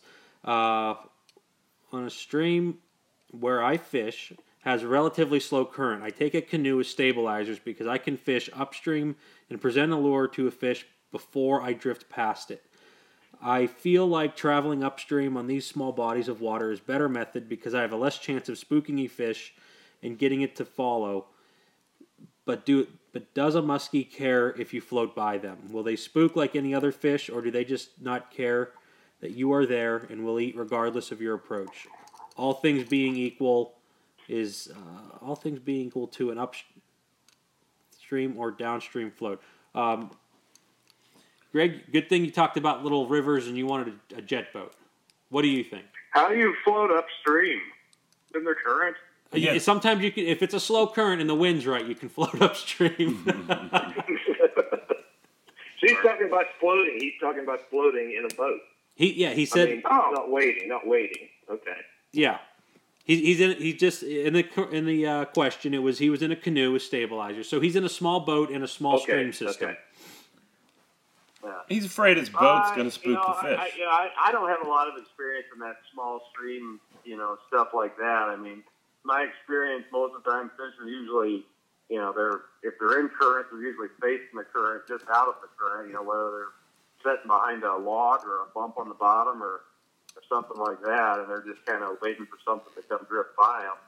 Um, as far as spooking them, you know, I, you know, maybe in ultra clear water, but I don't know. I don't think most of the stream fish I've seen and dealt with are pretty dumb. Uh, they don't. I mean, they they don't they don't spook that easy. The ones that I've dealt with. I mean, we're catching them on figure eights on glide baits. You just don't do that very often in those places. Um, so I, you know, I don't know. I don't know if I think I believe the spooking thing. Now, I, I will say in some of the real clear lakes that I fish, um, like figure eighting, you will spook them. I mean, I, I fish a lake up in Minnesota that you know you can see down. Geez, after turnover, you can see 15 to 18 feet down, and uh, if you get a fish to come up, they'll eat on the eight before you gotta. You can't do a lot of herky jerky movement, or they'll they'll spook. You can just, I mean, you can just tell right when you move, they'll they'll flash off. But uh, if you you know if you're more fluid and stuff, which sometimes I am and sometimes I'm not, it uh, you can get those fish to bite. But first, small stream, I just those fish to me don't seem as, as spooky as others. I don't know. Pop, what do you what do you think? I, I've really never fished too many streams in a boat. I mean, Andy's got more. Uh, my- my stream fishing is wading, and I will say this: you know, the, the old school people would always say to wade upstream, so you present the lure up in front of the fish. I've always liked to wade downstream, just because number one, it's easier walking. More co- It's comfortable easy- fishing. like, it's, it's much easier walking, and you make a lot less noise.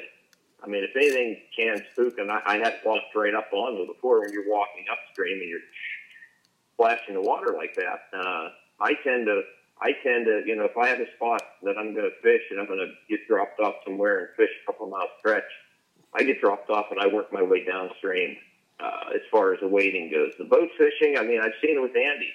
He's taken his boat, he's taken a Ranger with a 115 on it and, you know, buzzing on this little stream. And I, you know, it, it, it boggles my mind when, when, when, I mean, Vance, Vance and Andy, we talked about it a couple podcasts ago, and those guys are, are jigging off the back corner, and it's like they're, these fish never see a boat. They're, they're more likely to see a deer walking down the stream, deer legs or something, or uh, you know, uh, there, there's just not that many boats, and I can't believe that those fish come out and blast those baits right to the boat sitting on a stream that you can't even turn the boat around in. Uh, that, that that that amazes me when I when a couple times I've gone with Andy. Yeah, and that happened the last time we went out fishing on that stream. You, if if we would have turned the boat, we would have got we would have been on both edges of the stream. We would have been wedged in there. we would have been wedged like plaque in a fat guy's yeah, arteries. Yeah, and that and that fish came.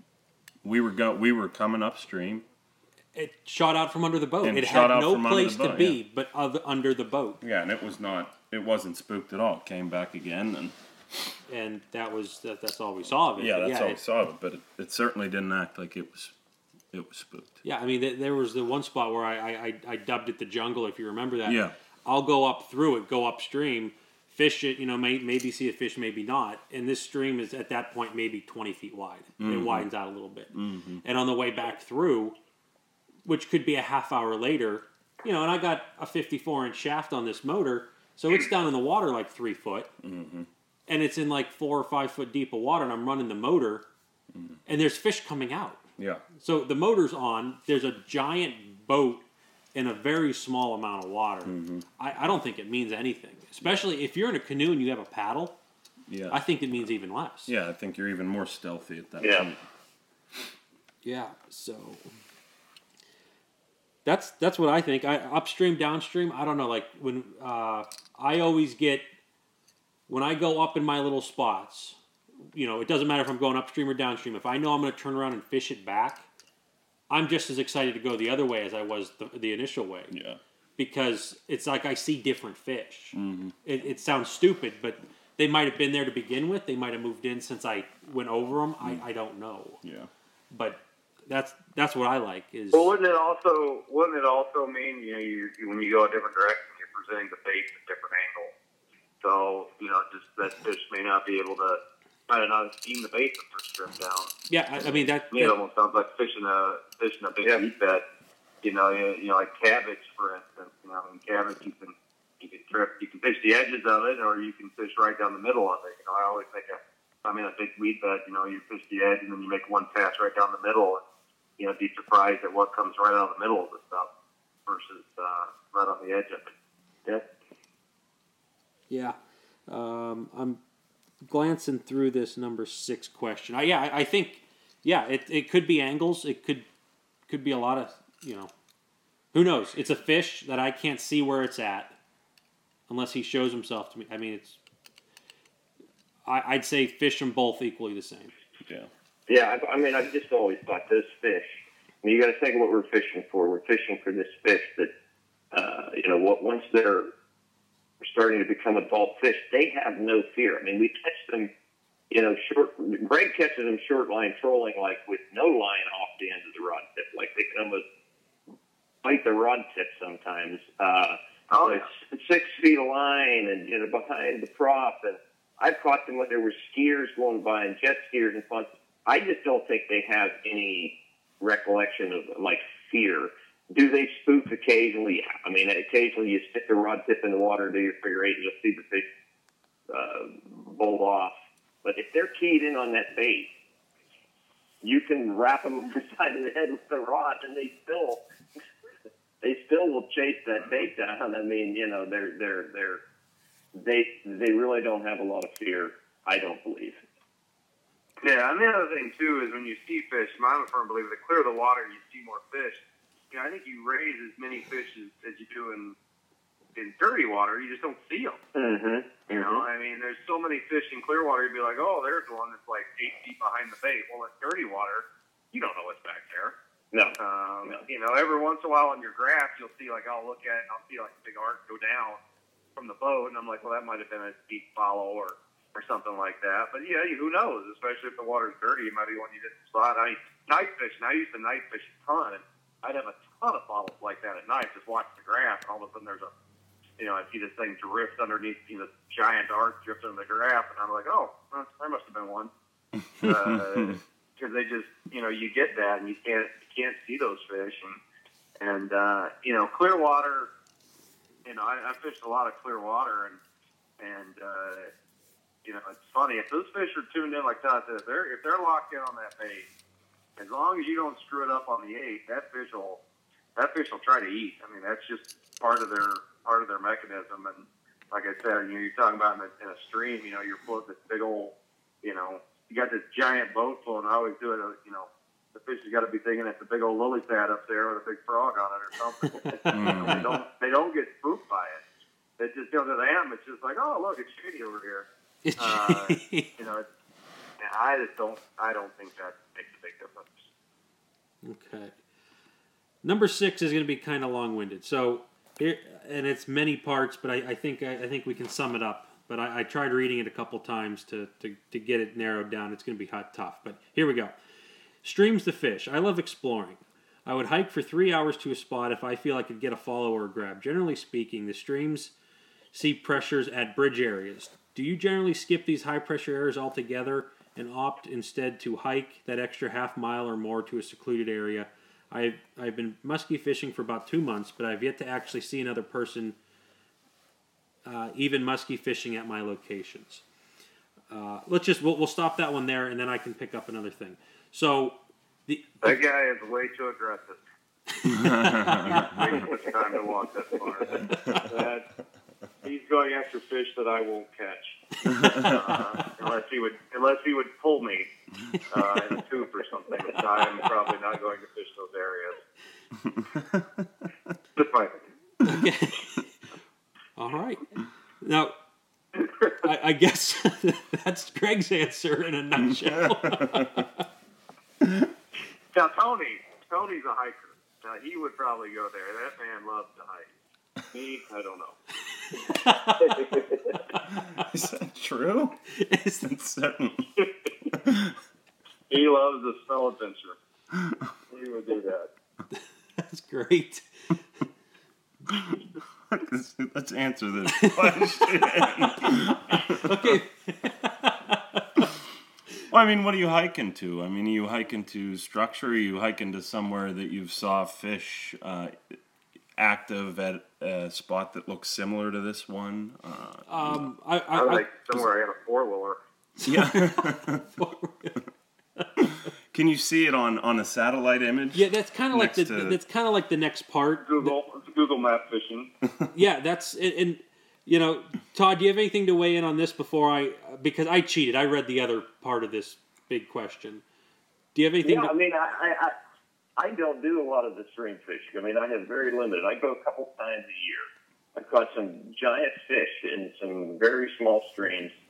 Uh, I wouldn't say that. Many, I mean, I do have some some holes that, but I mean that that's over that's over years. That There's a couple holes that I don't go to that often because it's much that it's like, eh, let's see. Do I want to take two hours to walk a half hour down there to may or may not see a fish? But I know that that hole holds fish. And every once in a while, once every few years, I go there. You know, I, I just say, I'm going to take a hike and need some exercise. I've been sitting in the boat every day for the last 18 days straight. I want to walk somewhere. And, uh, you know, I will go down and do something. Yeah, I've never I've never felt that way. So, You're getting older, Greg. You're, you will. Yeah, I've never felt that way. I So- thought, I've been sitting in the boat for 18 days. Let's, let's, let's see how 19 works. let's see. I really want to hike. You know, so do you leave? out and move a little I- bit every once in a I think what he's As asking is, older. I get stiff-legged, and yeah, I'm sure. But, do you uh, do you leave yeah, a I mean, high once- area? you find those holes, You know, uh, you know, the, the, the you know the fish. You know the fish are going to hold me whole. Some of the you know, some of my best holes I can drag my car up to. I can practically cast out of the car window. Uh, That's the hole I like. yeah, some of my best holes are that way. I mean, the fish are there. Now that's If hiking. They get, you know, they get some pressure, but Um, Yeah, do you leave a high pressured area to try and go find a new spot? Uh, uh, you know, I, you can relate that on a big lake. Uh, Andy, you can relate that on, on a stream. If you see a guy on a bridge and they're jigging off of it, or if you see two cars parked, you say, oh shit, I better, you know, move upstream and try to find somebody else because these fish have already seen lures. They might have already been caught, especially in a small area like a stream that's, you know, Yeah, I, I, I guess this this is this is how I, I tackle this, and, and Greg's gonna think I'm a little bit of a overachiever.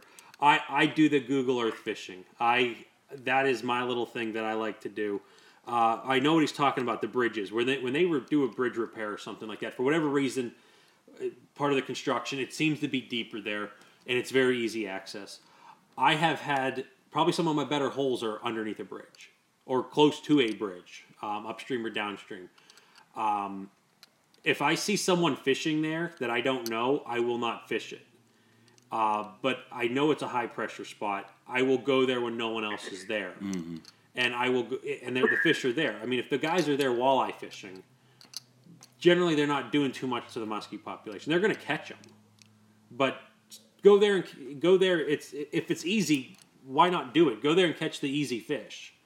That you know, I always say that like there's a there's a spot, that community spot around me that when I get there, if I beat everyone there, especially in the fall, I will go and just work it as fast as I can with a bait. Mm-hmm. Because I need to catch the easy fish before someone else gets here. And after that, then it's just, you got to work them, you know, and hope to get one. But um, yeah, I would hit the easy spot. Like, you know, what he was talking about, maybe walking a half mile. If there's if there's a promising spot like within a reasonable walking distance from from that on Google Earth, fish the easy spot, go up, walk, try to find a new spot. It may or may not be good. Anyways, you still got to go back to your car, turn around, come back, fish the spot again. And you know, if nothing else, you hit the spot twice, you learn something. And there's there's no reason not to fish it just because someone else is. yeah, it's ti- a timing. is- It's a timing thing. timing is so in- important in this sport. I mean, Vance, uh, uh, how many days were we doing our little cast thing this year where we caught fish all season long, months on end, boats in front of us, boats behind us. Yeah.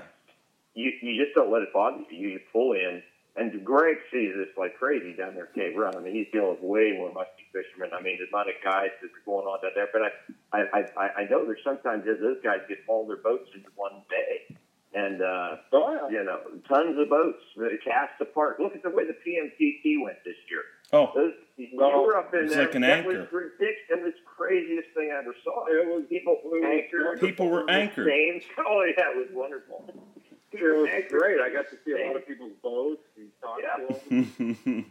People anchored in the same spot all day long, at two thirty in the afternoon, someone would hook a fish. They took the same cast all day. So, I mean, timing, timing is everything.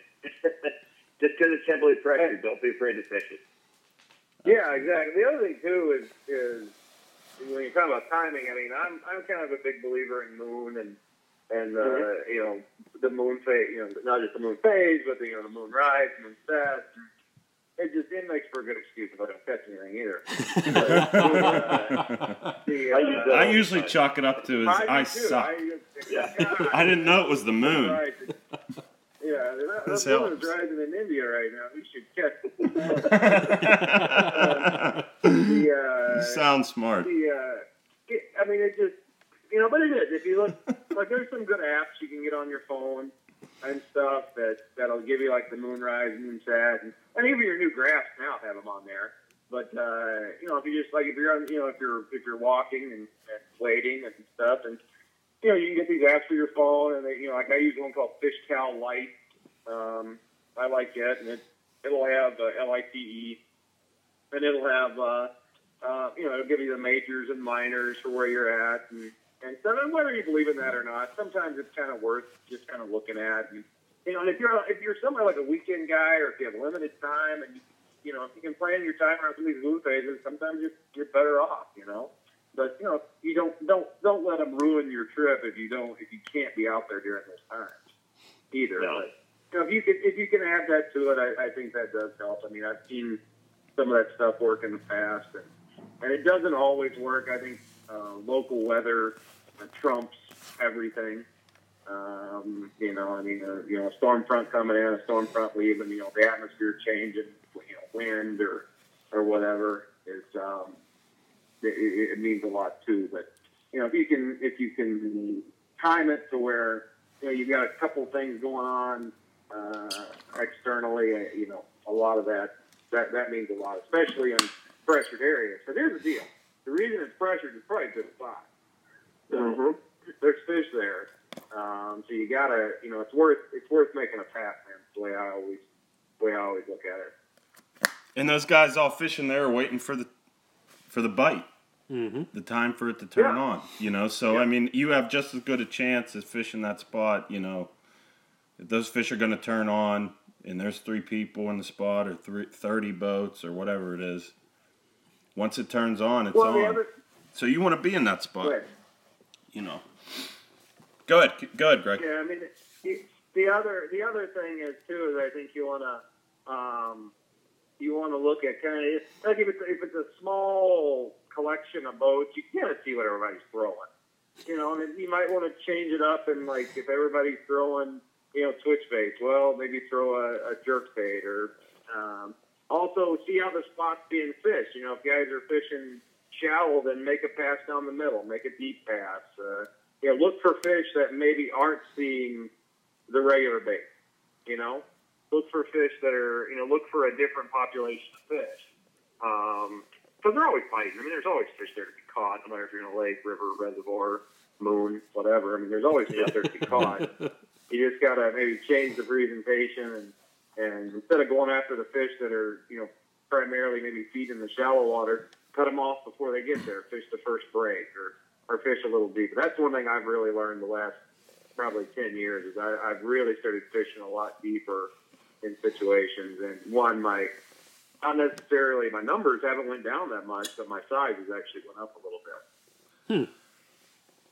That's what she just said. by uh, exploring after going after the fish that people aren't fishing for, or getting the fish before they move into the normal areas. And they're there, they'll eat. You just got to figure out what you know. Maybe you have to troll a little bit deeper. Maybe you know vertical jigging. You know vertical jigging's gotten huge down in Kentucky. Um, bobby bait in the trees and stuff like that. Those were fish that have always been there. We just never could get to them, and now we can. And it, it's producing some of the biggest fish in the lake every year. So it's just getting those fish before they go in and out. It's just another zone that they're living in, and we weren't able to get to them before. Yeah. When you're starting out two months into musky fishing, everything thing seems so overwhelming. There's so much stuff out there that's intimidating. I think I there's mean, a lot of bad it- information too. I mean, oh gosh, yeah. I mean, like e- even when I first started getting into it, uh, you know, like the moon phase, that stuff, you could sit there and read about that for hours, and still, I mean, it it's confusing. That stuff could could overwhelm you, could turn you off real fast.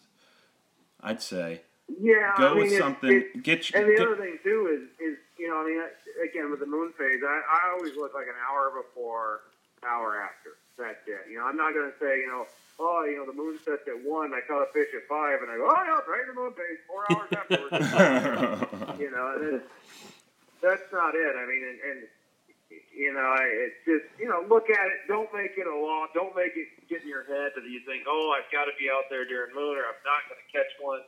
You know, you can't do that. I mean, I went through that. You know, and I, but I've seen it work. I mean, I've seen it. You know, on Mille Lacs there when we were getting some of those real big ones, especially after dark. Boy, when that moon was, there was some certain angles that that moon was on some nights. That it was just like all the big ones in the lake were just. It was just really weird, especially when there was only a small group of guys out there. There was like four of us out there fishing it. You know, that's you know, as soon as you know, we were all kind of calling or texting each other when we'd get fish. It was it was odd how many times the cell phones lit up at the same time. yeah. Um, Now, have you from, uh, have you know, seen the moon. have you seen the opposite spectrum of that? Have you seen them turn on when they now? when they, uh, have you seen the fish turn on when you weren't expecting it?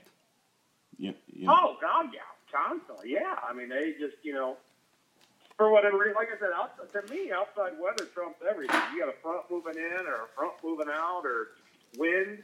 You know, wind can be a big deal. I mean, I, you know, me and wind have a love hate. Well, actually, a hate hate relationship.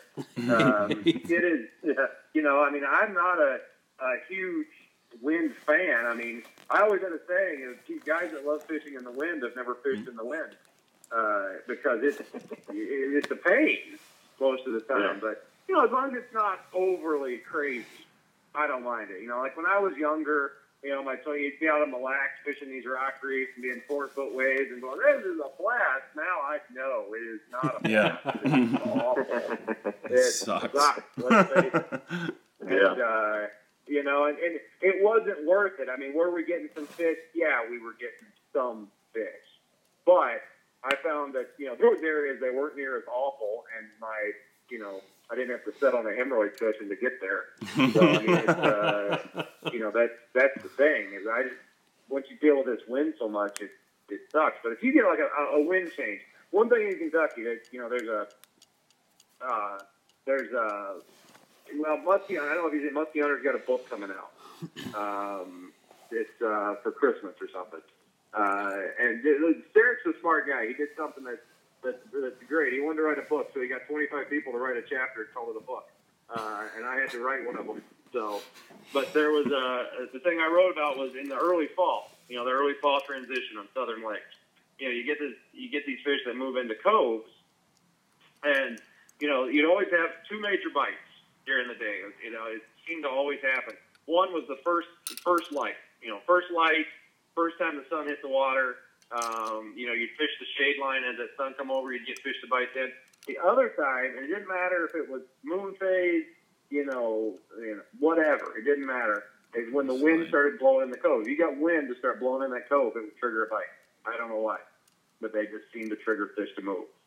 Um, whether it triggered them to move in or out, they were moving, and you know, a moving fish is a catchable fish. Hmm.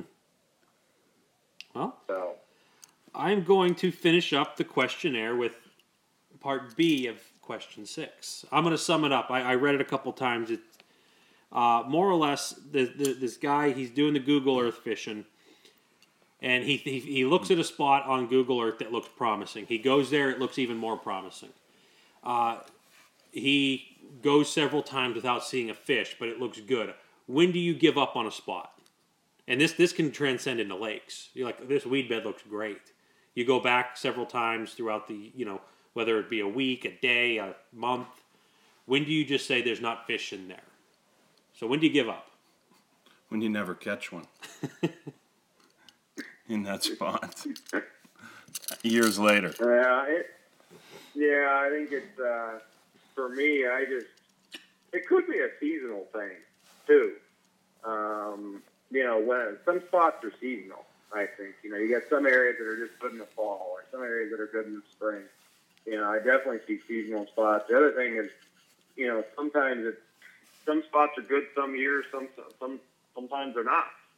And uh, I don't know. I tend to if it looks good to me, I keep fishing it throughout the year until I just get finally completely frustrated or or whatever. But I, I usually keep hitting it. You know, especially as long as it's not like a you know a huge spot.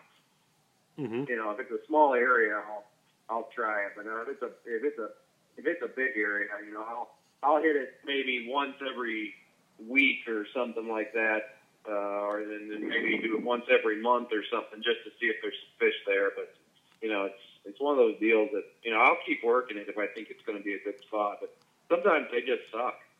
So, there is that. there is that option in every spot they could just suck. Yeah, Todd, what do you think? but Yeah, I mean, I I agree a lot with what Greg said. I mean, I tell you, this, you know, the more you've done it, when when you look at a map, when you're, you know, when we went to the PMTT events and stuff like that, you look at a map of a lake and you pick them out. You pick the good spots. I mean, you learn that.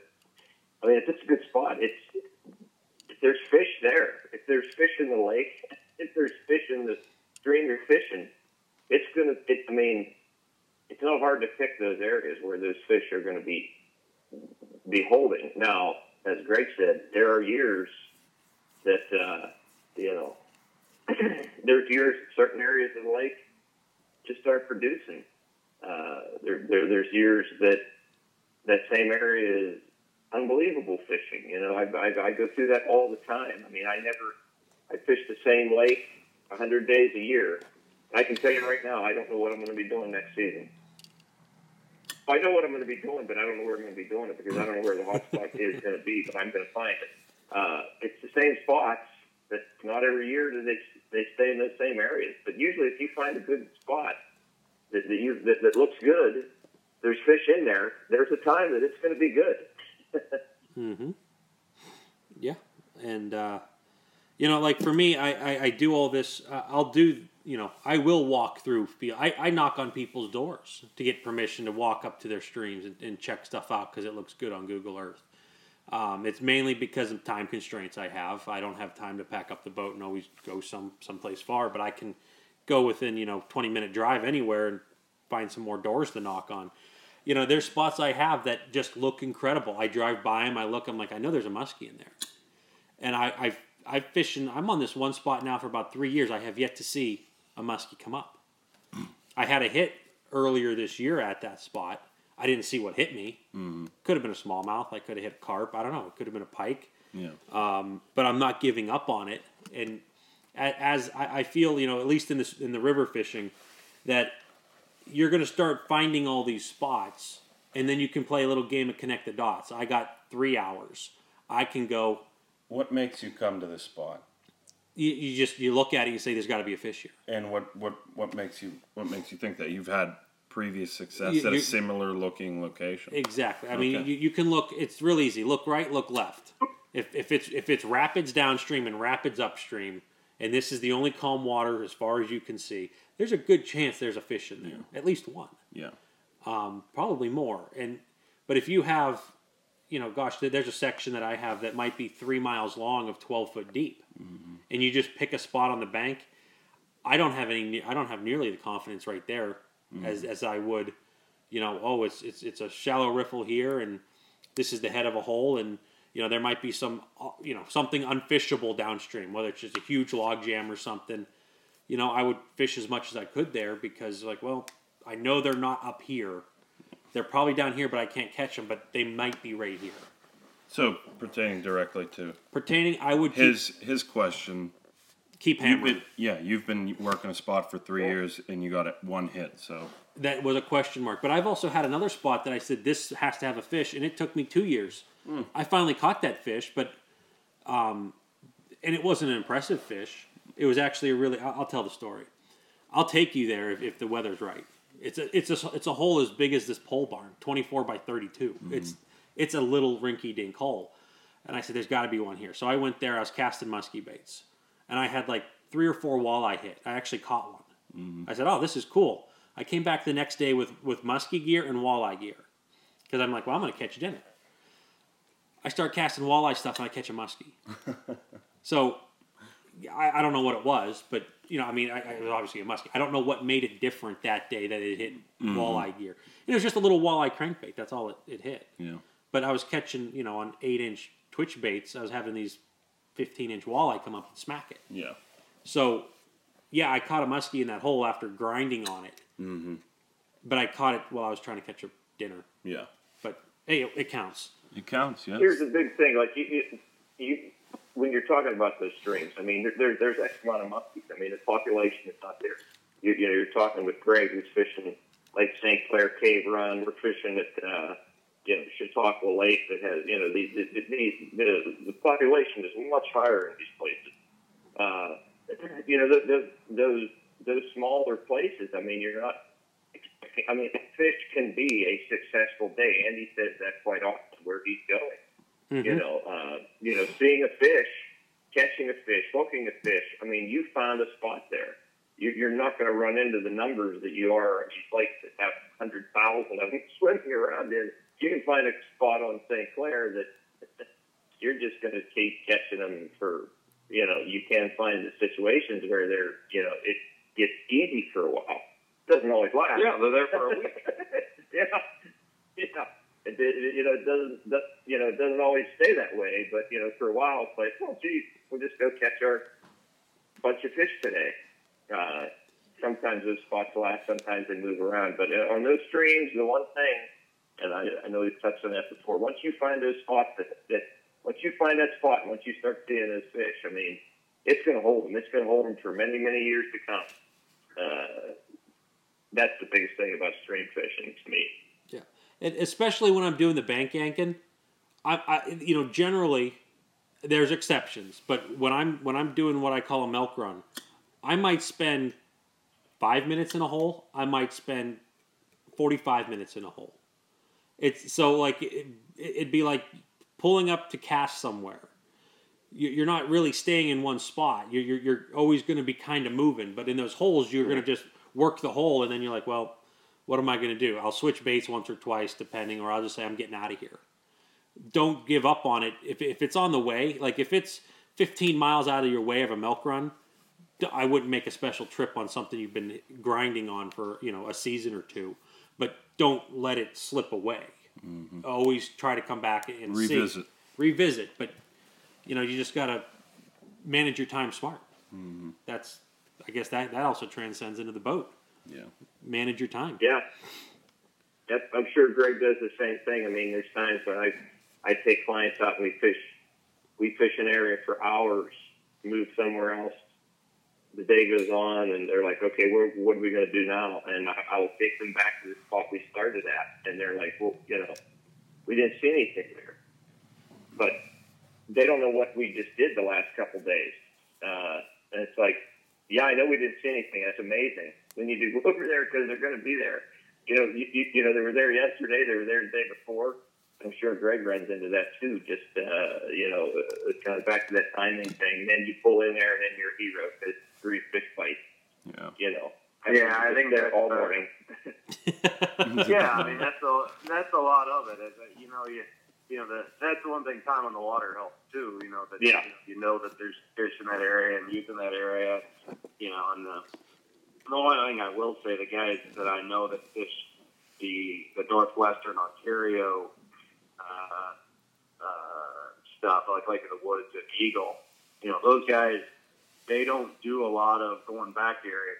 For one, there's just a ton of spots up there. So these guys are hitting 40 to 60 spots a day mm. and just cover in the water and not going back on stuff. It's hard for me to do that. I like to kind of keep working stuff and, and trying to, you know, fishing stuff when I think fish are going to be there or go back on fish or go back to areas that I know have got fish on them. Uh, you know, I'm more of a, you know, and one thing in tournaments, I think it's the reason in tournaments why we've been successful. And, you know, Kyle, I know you guys have done it well, especially that Fox chain tournament. You guys just stayed on fish. Yeah. Just stayed on them. Not a lot of fish. You know, spot. no. Yeah. Well, yeah. know it's yeah. Sometimes, you know. Yeah. You just, yeah. Because that's all you got. Guys say, oh, why did you beat that spot? The only thing we've seen the whole three days we've been here. So, they, yeah. You know, we're to try to yeah. catch that one. yeah. Hope he has a friend. Uh, yeah. You know, that's, uh, you know, that's kind of the thing. You just got to sometimes just beat the spots up. Sometimes it just comes down to, uh, you know, what you're, you know, whether it's bait choice or in the way you're attacking it. You know, it's, because I've seen it too, like with trolling, um, you know, trolling a bait in a straight line. You know, sometimes it uh, with trolling it could just be could be anything from the action of the bait, you know, whether it's a tight wobble to a wide wobble to the depth at which the lure is occupying. You know, that has something to do with it. Um, and then stop and go. Sometimes they just want some stop and go, which is what X comes into play. Um, you know, they want that stop and go action. See that too. So just because you, you know, I think people, I, I, I think, and I catch myself doing it too a lot of times I do it uh, fishing a spot too fast, or I don't go back on a spot because I just, you know, one, if I've been fishing there all week, I'm just tired of looking at it. But uh, mm-hmm. kind of the old adage, you don't you don't leave fish to find fish. So, uh, you know, I, I, I, I catch myself doing that sometimes, but um, going back and staying on a spot, kind of like what you're saying though, Andy, about you know, if you've got a section of river that's three miles long. Um, that's kind of hard to pinpoint where the fish are. It's easier to fish a small spot than a big spot. Absolutely. And, uh, you know, I, I, you know, the, the thing like if you're a lake fisherman now, especially like if you're fishing in the Midwest, and I don't know if it applies to where you guys are or not, but um, the lake maps and stuff that you can get on your graphs now, you know, the Lake Master and Navionic maps, those things have made it so much nicer to fish, especially big areas, because I mean, shoot, you can fish a giant flat and say it's all pretty much uniform shape, but there's like a point that runs out. Well, just by looking at it, you can see well, the whole thing looks the same except for this spot. I'm going to start there. You know, instead of having to go through that whole giant flat, which that whole giant flat probably won't fish, all right? But it's going to take you three hours to cast the whole thing, when you can go to right there in that one unique, you know, looking for those unique areas and say, okay, well, there's a point right there, and there's a couple turns. You know, what, if there's fish here, there's probably, you know, if there's going to be fish on the spot, they're probably going to be right there. And you know, you can go there, fish there. If you see fish there, you're like, okay, well, maybe next time I'll start 100 yards down, you know, and, uh, you know, you, maybe you'll find other little spots on there. But, uh, you know, looking for those little unique stretches or making a big spot a small spot is real important. Yeah. Yeah. Yeah. So we are approaching an hour and 55 minutes. Nice. Um, Wow. yeah. Are you almost home, Greg? Yeah. Uh, no, I'm almost to, I'm almost to Dayton, which is really lovely. At 10:30 at night, I can almost hear the gunfire. It's duck This time season. night. Although I love Detroit, so it's just it's nice. Oh, Like a so bubble, it's just I smooth think. sailing getting out of Detroit then. Yeah. Yeah, it's, Nice. it's nothing. I, uh, There's a lot more cars leaving like Detroit I, than it's coming like I never left. It's like I never left. I always tell people it's God's little joke that one of the best musky lakes in the worst place in the country. It's just lovely. uh, it's one of the, just the greatest things. Yeah. Oh my goodness. Now, Greg, I prepped you for this. Do you have that story? God bless. A, a story. I told you I, it could be a big fish, a great fishing day, something funny. Oh, a story. What kind of story do you want? I don't care. I just I I, I, I want a Story? I want a good story. um, well, I guess uh, I don't know. I just like I said, this is my 19th year doing this. I have a lot of people in the boat. Uh, let me see. I got one. Uh, we used to. Uh, this is kind of a unique story. Um, Tony, you've had Tony on here before, haven't you? Yes, we had Tony. Tony, Tony Grant. Okay, this is a story. And Tony won't mind me telling this because we both told it on each other before. But uh, I, um, we were fishing on Mille Lacs. We used to run with our Muskie Road Rules. Know, we used to do on the water clinic. Okay, like like three day on the water deal. And uh, it was one of the first times that we did Mille Lacs. And for guys that don't know, Mille Lacs is a big lake. It's 132,000 acres, second biggest lake in the state of Minnesota. Big lake, wide open, no place to hide. Um, and Tony hadn't fished it that much. And it was right before one of our schools, and uh, I was guiding the guy that was actually going to do our school the next day. This was on like a Thursday, and um, the Mille Lacs was really big night fishing lake. We night fished the sun. I went two years and never seen the sun. It was it was a lot of night fishing. So we're out there, and I asked him. I go, "Hey, do you mind if Tony comes to the boat so I can show him some of these speed nets we're going to be fishing during the school?" Said, "No problem." So he comes out. We're in the boat cabin. Tony drove over from Eagle River, and uh, and we're fishing at night. And it was a slow night. Finally, about eleven o'clock, my my client uh, Larry, who's going to be doing the schools with us, he uh, he gets a fish on. Uh, gets it nice fish in the boat, nice mid forties. And the way Mille Lacs was is, is again around the moon phase, it could be really really good, and it was really short feeding windows. But it's the only lake where I've ever caught you know multiple times caught fish on back to back casts, and, and uh, the fish really packed up there. Well, we're um, we're fishing, it's like 20 minutes later, I hear you know it's, it's like 11:30 at night now, and I hear the water you know splash, and Tony says I got one inside the boat. I laid my rod down, like, oh, great. I laid the rod down. I turned my headlamp on. I grabbed the net. When I turn around, there's Tony and Larry just kind of staring at me. And I go, uh, I go, where's the, I go, what happened? He goes, oh, he goes, I lost the fish. And at the same time, he's just kind of, I could tell they're both kind of perplexed. And I go, what's going on? I go, where's your rod? He goes, well, the fish got it. I what do you mean the fish got it? He goes, I don't know. It got really weird. Something happened. I'm like, oh, okay. And uh, it was like 10 minutes, you know, like, that wasn't 10 minutes. Probably like five minutes later, we're all kind of just still wondering what the hell went on. And we hear this splash behind the boat. I turn around. We all kind of turned around with our headlamps on, and we and this fish comes up behind the boat, just thrashing, thrashing like crazy. And this fish comes up, and about you know three feet behind it is Tony's rod, just following the fish. They're just trying to throw the bait. So the fish is jumping, the rod's jumping with with the fish, And uh, so this fish for so till like three in the morning, we're sitting here, uh, you know, and every time we hear, I mean, we could hear a loon splash in the water. We're casting at it, thinking it's the fish. We're going to snag the rod or something. But the fish probably come up about four times. Well, we get on with the school. Uh, school goes uh, Friday, Saturday, Sunday evening. I was doing a night trip, and uh, I was fishing with a guy and his wife, and I and we're pulling up into this little weed bed, and this weed bed is probably maybe 15 yards by 15 yards, really, really tiny spot. And uh, I'm telling them, you know, hey, we got, you know, I'm telling about the fish that kills rods, and eats props, and all that stuff. And uh, he, uh, his wife is uh, casting, and uh, she's casting along, and she sets the hook, and she goes, I think I got got one. I go, oh, good. And she starts fighting. She goes, I don't know if I've got one or not. I go, oh, have you got something? She's uh, like, yeah, I got something. So she brings it up, and when she brings her bait up, it's got uh, a piece of line hooked to her bait. I go, oh, bring it over here. So I start pulling up on the line, and and uh, sure enough, uh, it was Tony's rod. Uh, was actually we'd actually snagged Tony's rod. It was on the exact same icon. I go, what's the chance of this? So I gave her the rod, and just started reeling, and she got a 47 incher that Tony had hooked Oh three my days goodness. before. So the, the on uh, Oh my Right. So god. it was a 40 day. It took three days to land it, but we got it.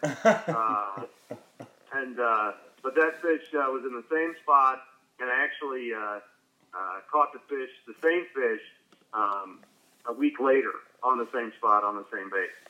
Um, so it was really stupid or aggressive. the, the same uh, bait that Tony had on. Huh? Was it the same bait that Tony had on, or was it the bait that the Oh, woman was was? his rod. Okay, well I, Oh, I didn't. no, it was his rod. We caught his rod, and she reeled us in on his rod. Now let me ask you: Did you give the rod back? around for three days. yeah. Huh? Did you give the rod back? Yeah. Oh, Oh. yeah, oh, yeah, he got his rod back. Oh, I would have. Uh, I would have charged him. That's a good. That's a good way a to do business. Here, but uh, Hook yeah, up. he got his rod back, but it was uh, it was pretty crazy. The one thing about Mille Lacs is there was always crazy uh, stuff like that happen. I got one more night story if we got time for it. We got all the time in the world. Okay, well, there's another story. I was guiding these guys. They're from uh, actually they're from Philly, uh, from Philadelphia, up there. I'll change their names to uh, to, to protect the innocent. And uh, they were um, they were uh, fishing with me. It's after dark, and and again, I mean it's dark. I mean, one thing about Mille Lacs is they liked it dark, where you couldn't see. You know, this was one of those nights where you couldn't see nothing, hand in front of your face, and so we're fishing along and, and making casts. And we're, this is kind of when cowgirls came out. So you had the big seven on hook, you got these big blades going in the air. And we used to call them uh, Mille Lacs, uh, Minnesota wind chimes because all you hear is these, these blades just tink, tink in the air. And we're fishing, and, and uh, here's um, the guys up front, and, and they're both standing right beside each other. And, and I hear the one guy cast, and I just hear the other guy just let out this yell. Mm. It's just loud, you know, like scream. Like like. So I turn the headlamp on, and there is the one guy is reeling his bait in. The other guy is crouched down in the front of the boat, holding his head, and there is blood everywhere, Oh my. absolutely everywhere. It looked like. I mean, it, it looked like somebody threw a water balloon full of blood. I don't know why you would do that, but it's everywhere. And there, yeah, I'm like, what's going on? He goes, I goes, oh, I think he hit me in the head. And the guy catching the in, reeling the in, like, there's no way I hit you in the head because I would. There's no way I would have felt it. I did not hit you in the head. You're dumb. And uh, they had. Um, so I'm like up there, and then he's got this big gash on the side of his head. And uh, so I'm like, you know, we're trying to stop the bleeding. The only thing I had was a sock. Oh Not a good thing to stop bleeding with. Uh, and he's uh, he's holding his head, and like, I, you know, something happened uh, up here because he's got this giant gash. And again, we're, we're fishing after dark, and the other guy's reeling his bait in. He goes in to do the figure eight, and when he does the figure eight, I'm like, and again, he, he is adamantly against you. There is no way I hit you in the head. You're Oh my god. Uh, you know, I did not hit you in the head. And uh, he does the figure eight, and he pulls his bait out of the water, and I kind of look. I go, "What is that behind your bait?" And he turns his uh, his headlamp on. Well, the other guy that was on the front of the boat, we're night fishing, so we all wear headlamps.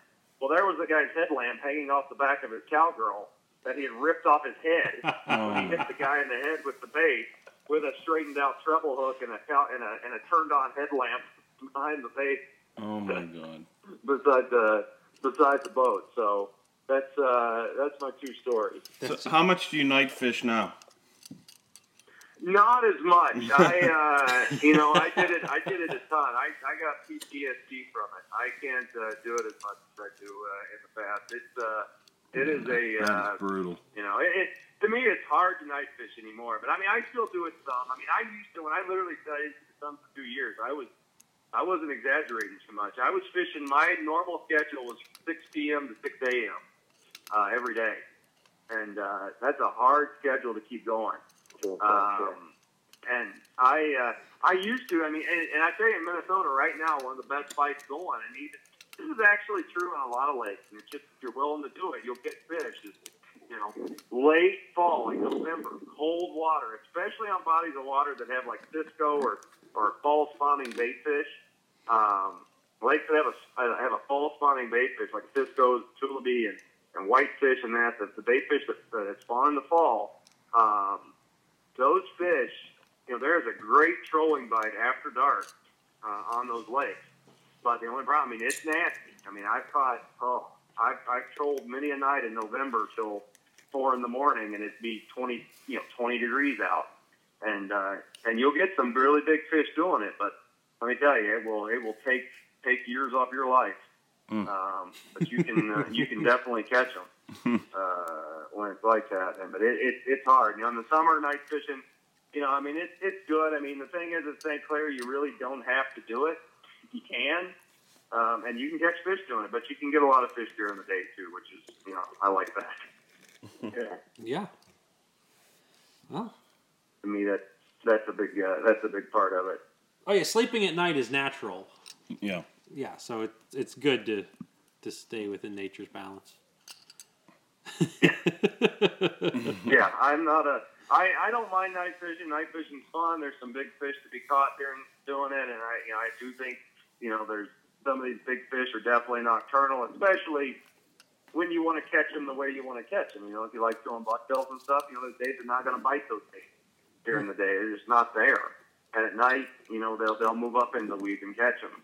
Um, but you know, and, and, and sometimes it comes down to when's the easiest time to catch them, or when you know, for me, guys, you know, I've got people of all different skill levels. You know, I've got to figure out when is the time that this person can get a fish, and then you got to adapt your schedule to it.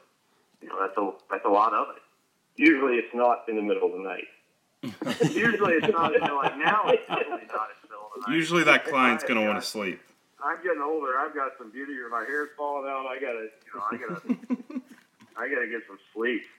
Uh, but they, you know, it was there for a while, man. We fished a lot of nights, and, and you know, and, and it, it, it's funny because night fishing, you know, guys are like saying, "Oh, I want a night fish," and they go off for an hour after dark, and they're like, uh, you know, and they're like, "Oh, we didn't catch one. It's not that good." Well, that's not night fishing. That's just going a little bit after dark. You know, night fishing to me is night fishing. You know, and guys say, "Oh, have you, you know, have you ever done real late at night?" And the, the, most guys will say, "No, I've never done late at night." And you ask them, "Have you ever fished really late at night?" Well, no, I haven't.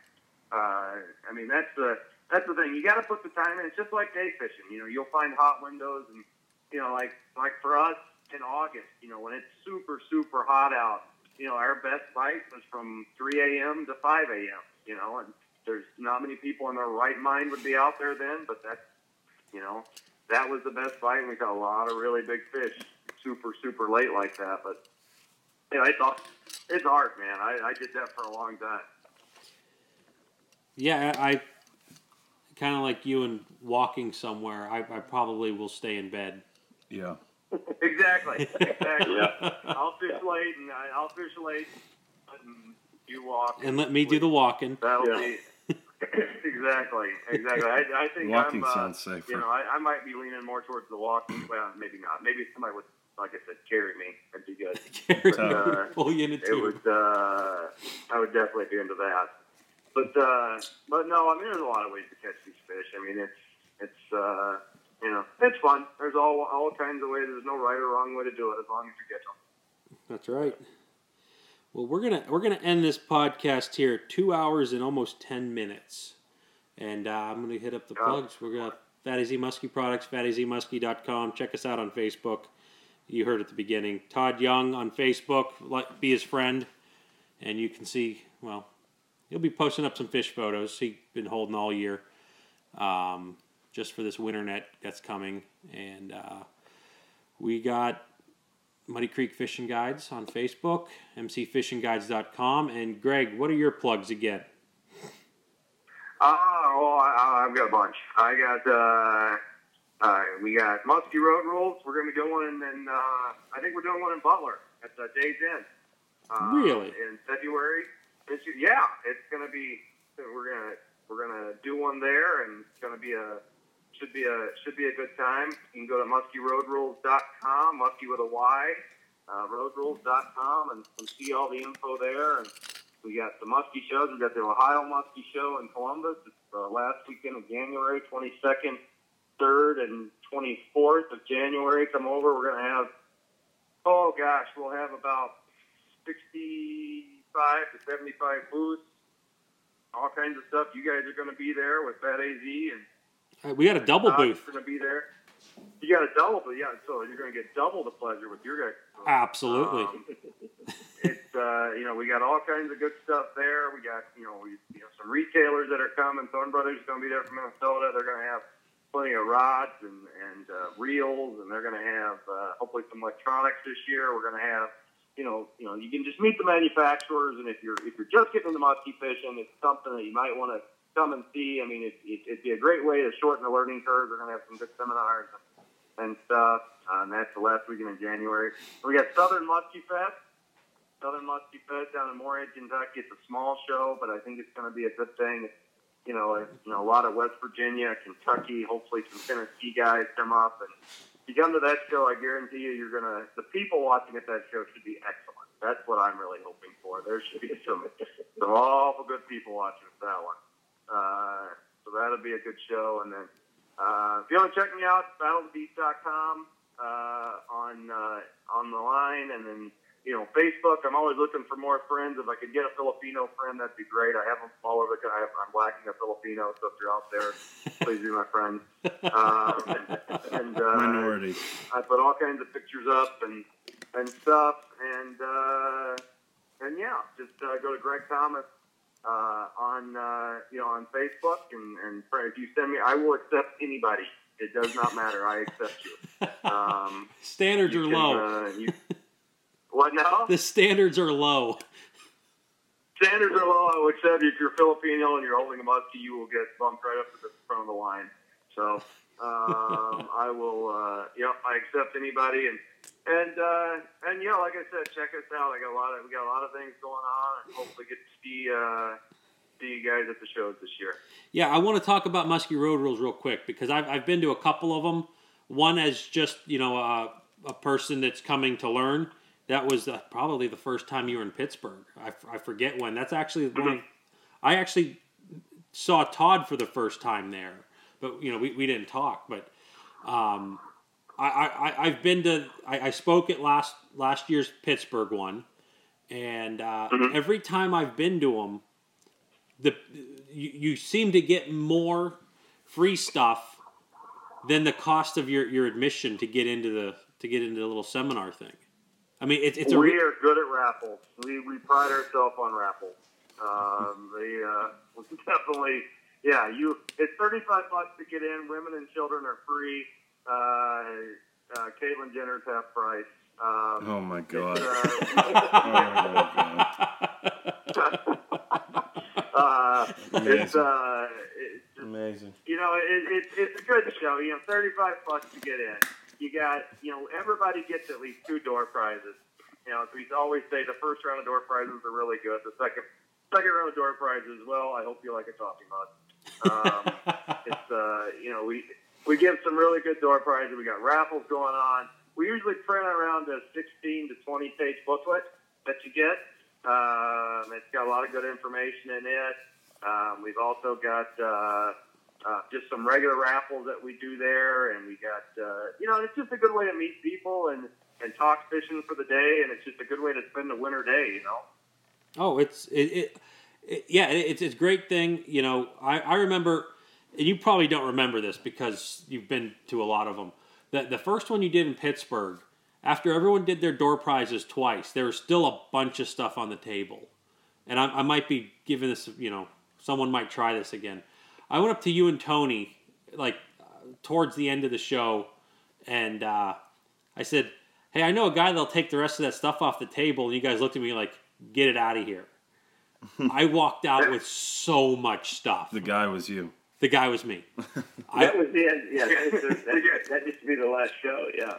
The guy was you. Yeah, it used to be the last one we we did. Yeah, I mean it's you know I mean it's like I said we we do a lot of stuff. We try to promote everybody that we can at them, and, and you can get some really nice uh, door prizes. The thirty five bucks is pretty much a push with the stuff that you get. You know, and if you're if you're wanting to get into musky fishing, it's it's just a or you- you've done it for a long time. I mean it's it's a great it's a it's a good event. You're going to hear some different ideas, some different talks, and and stuff, and it's actually just a lot of.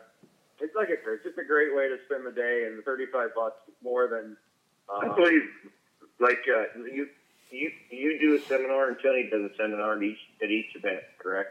yeah, yeah, And, yeah. and then and then they get a couple local guys in from the area to Yep. do something. It's always, I mean, it's fun. I mean, I was watching guys. They showed us how to repair some rods the last time. I mean, I, I, I enjoy going to them, even though I, you know, some, you usually participate. I mean, it's fun to go to.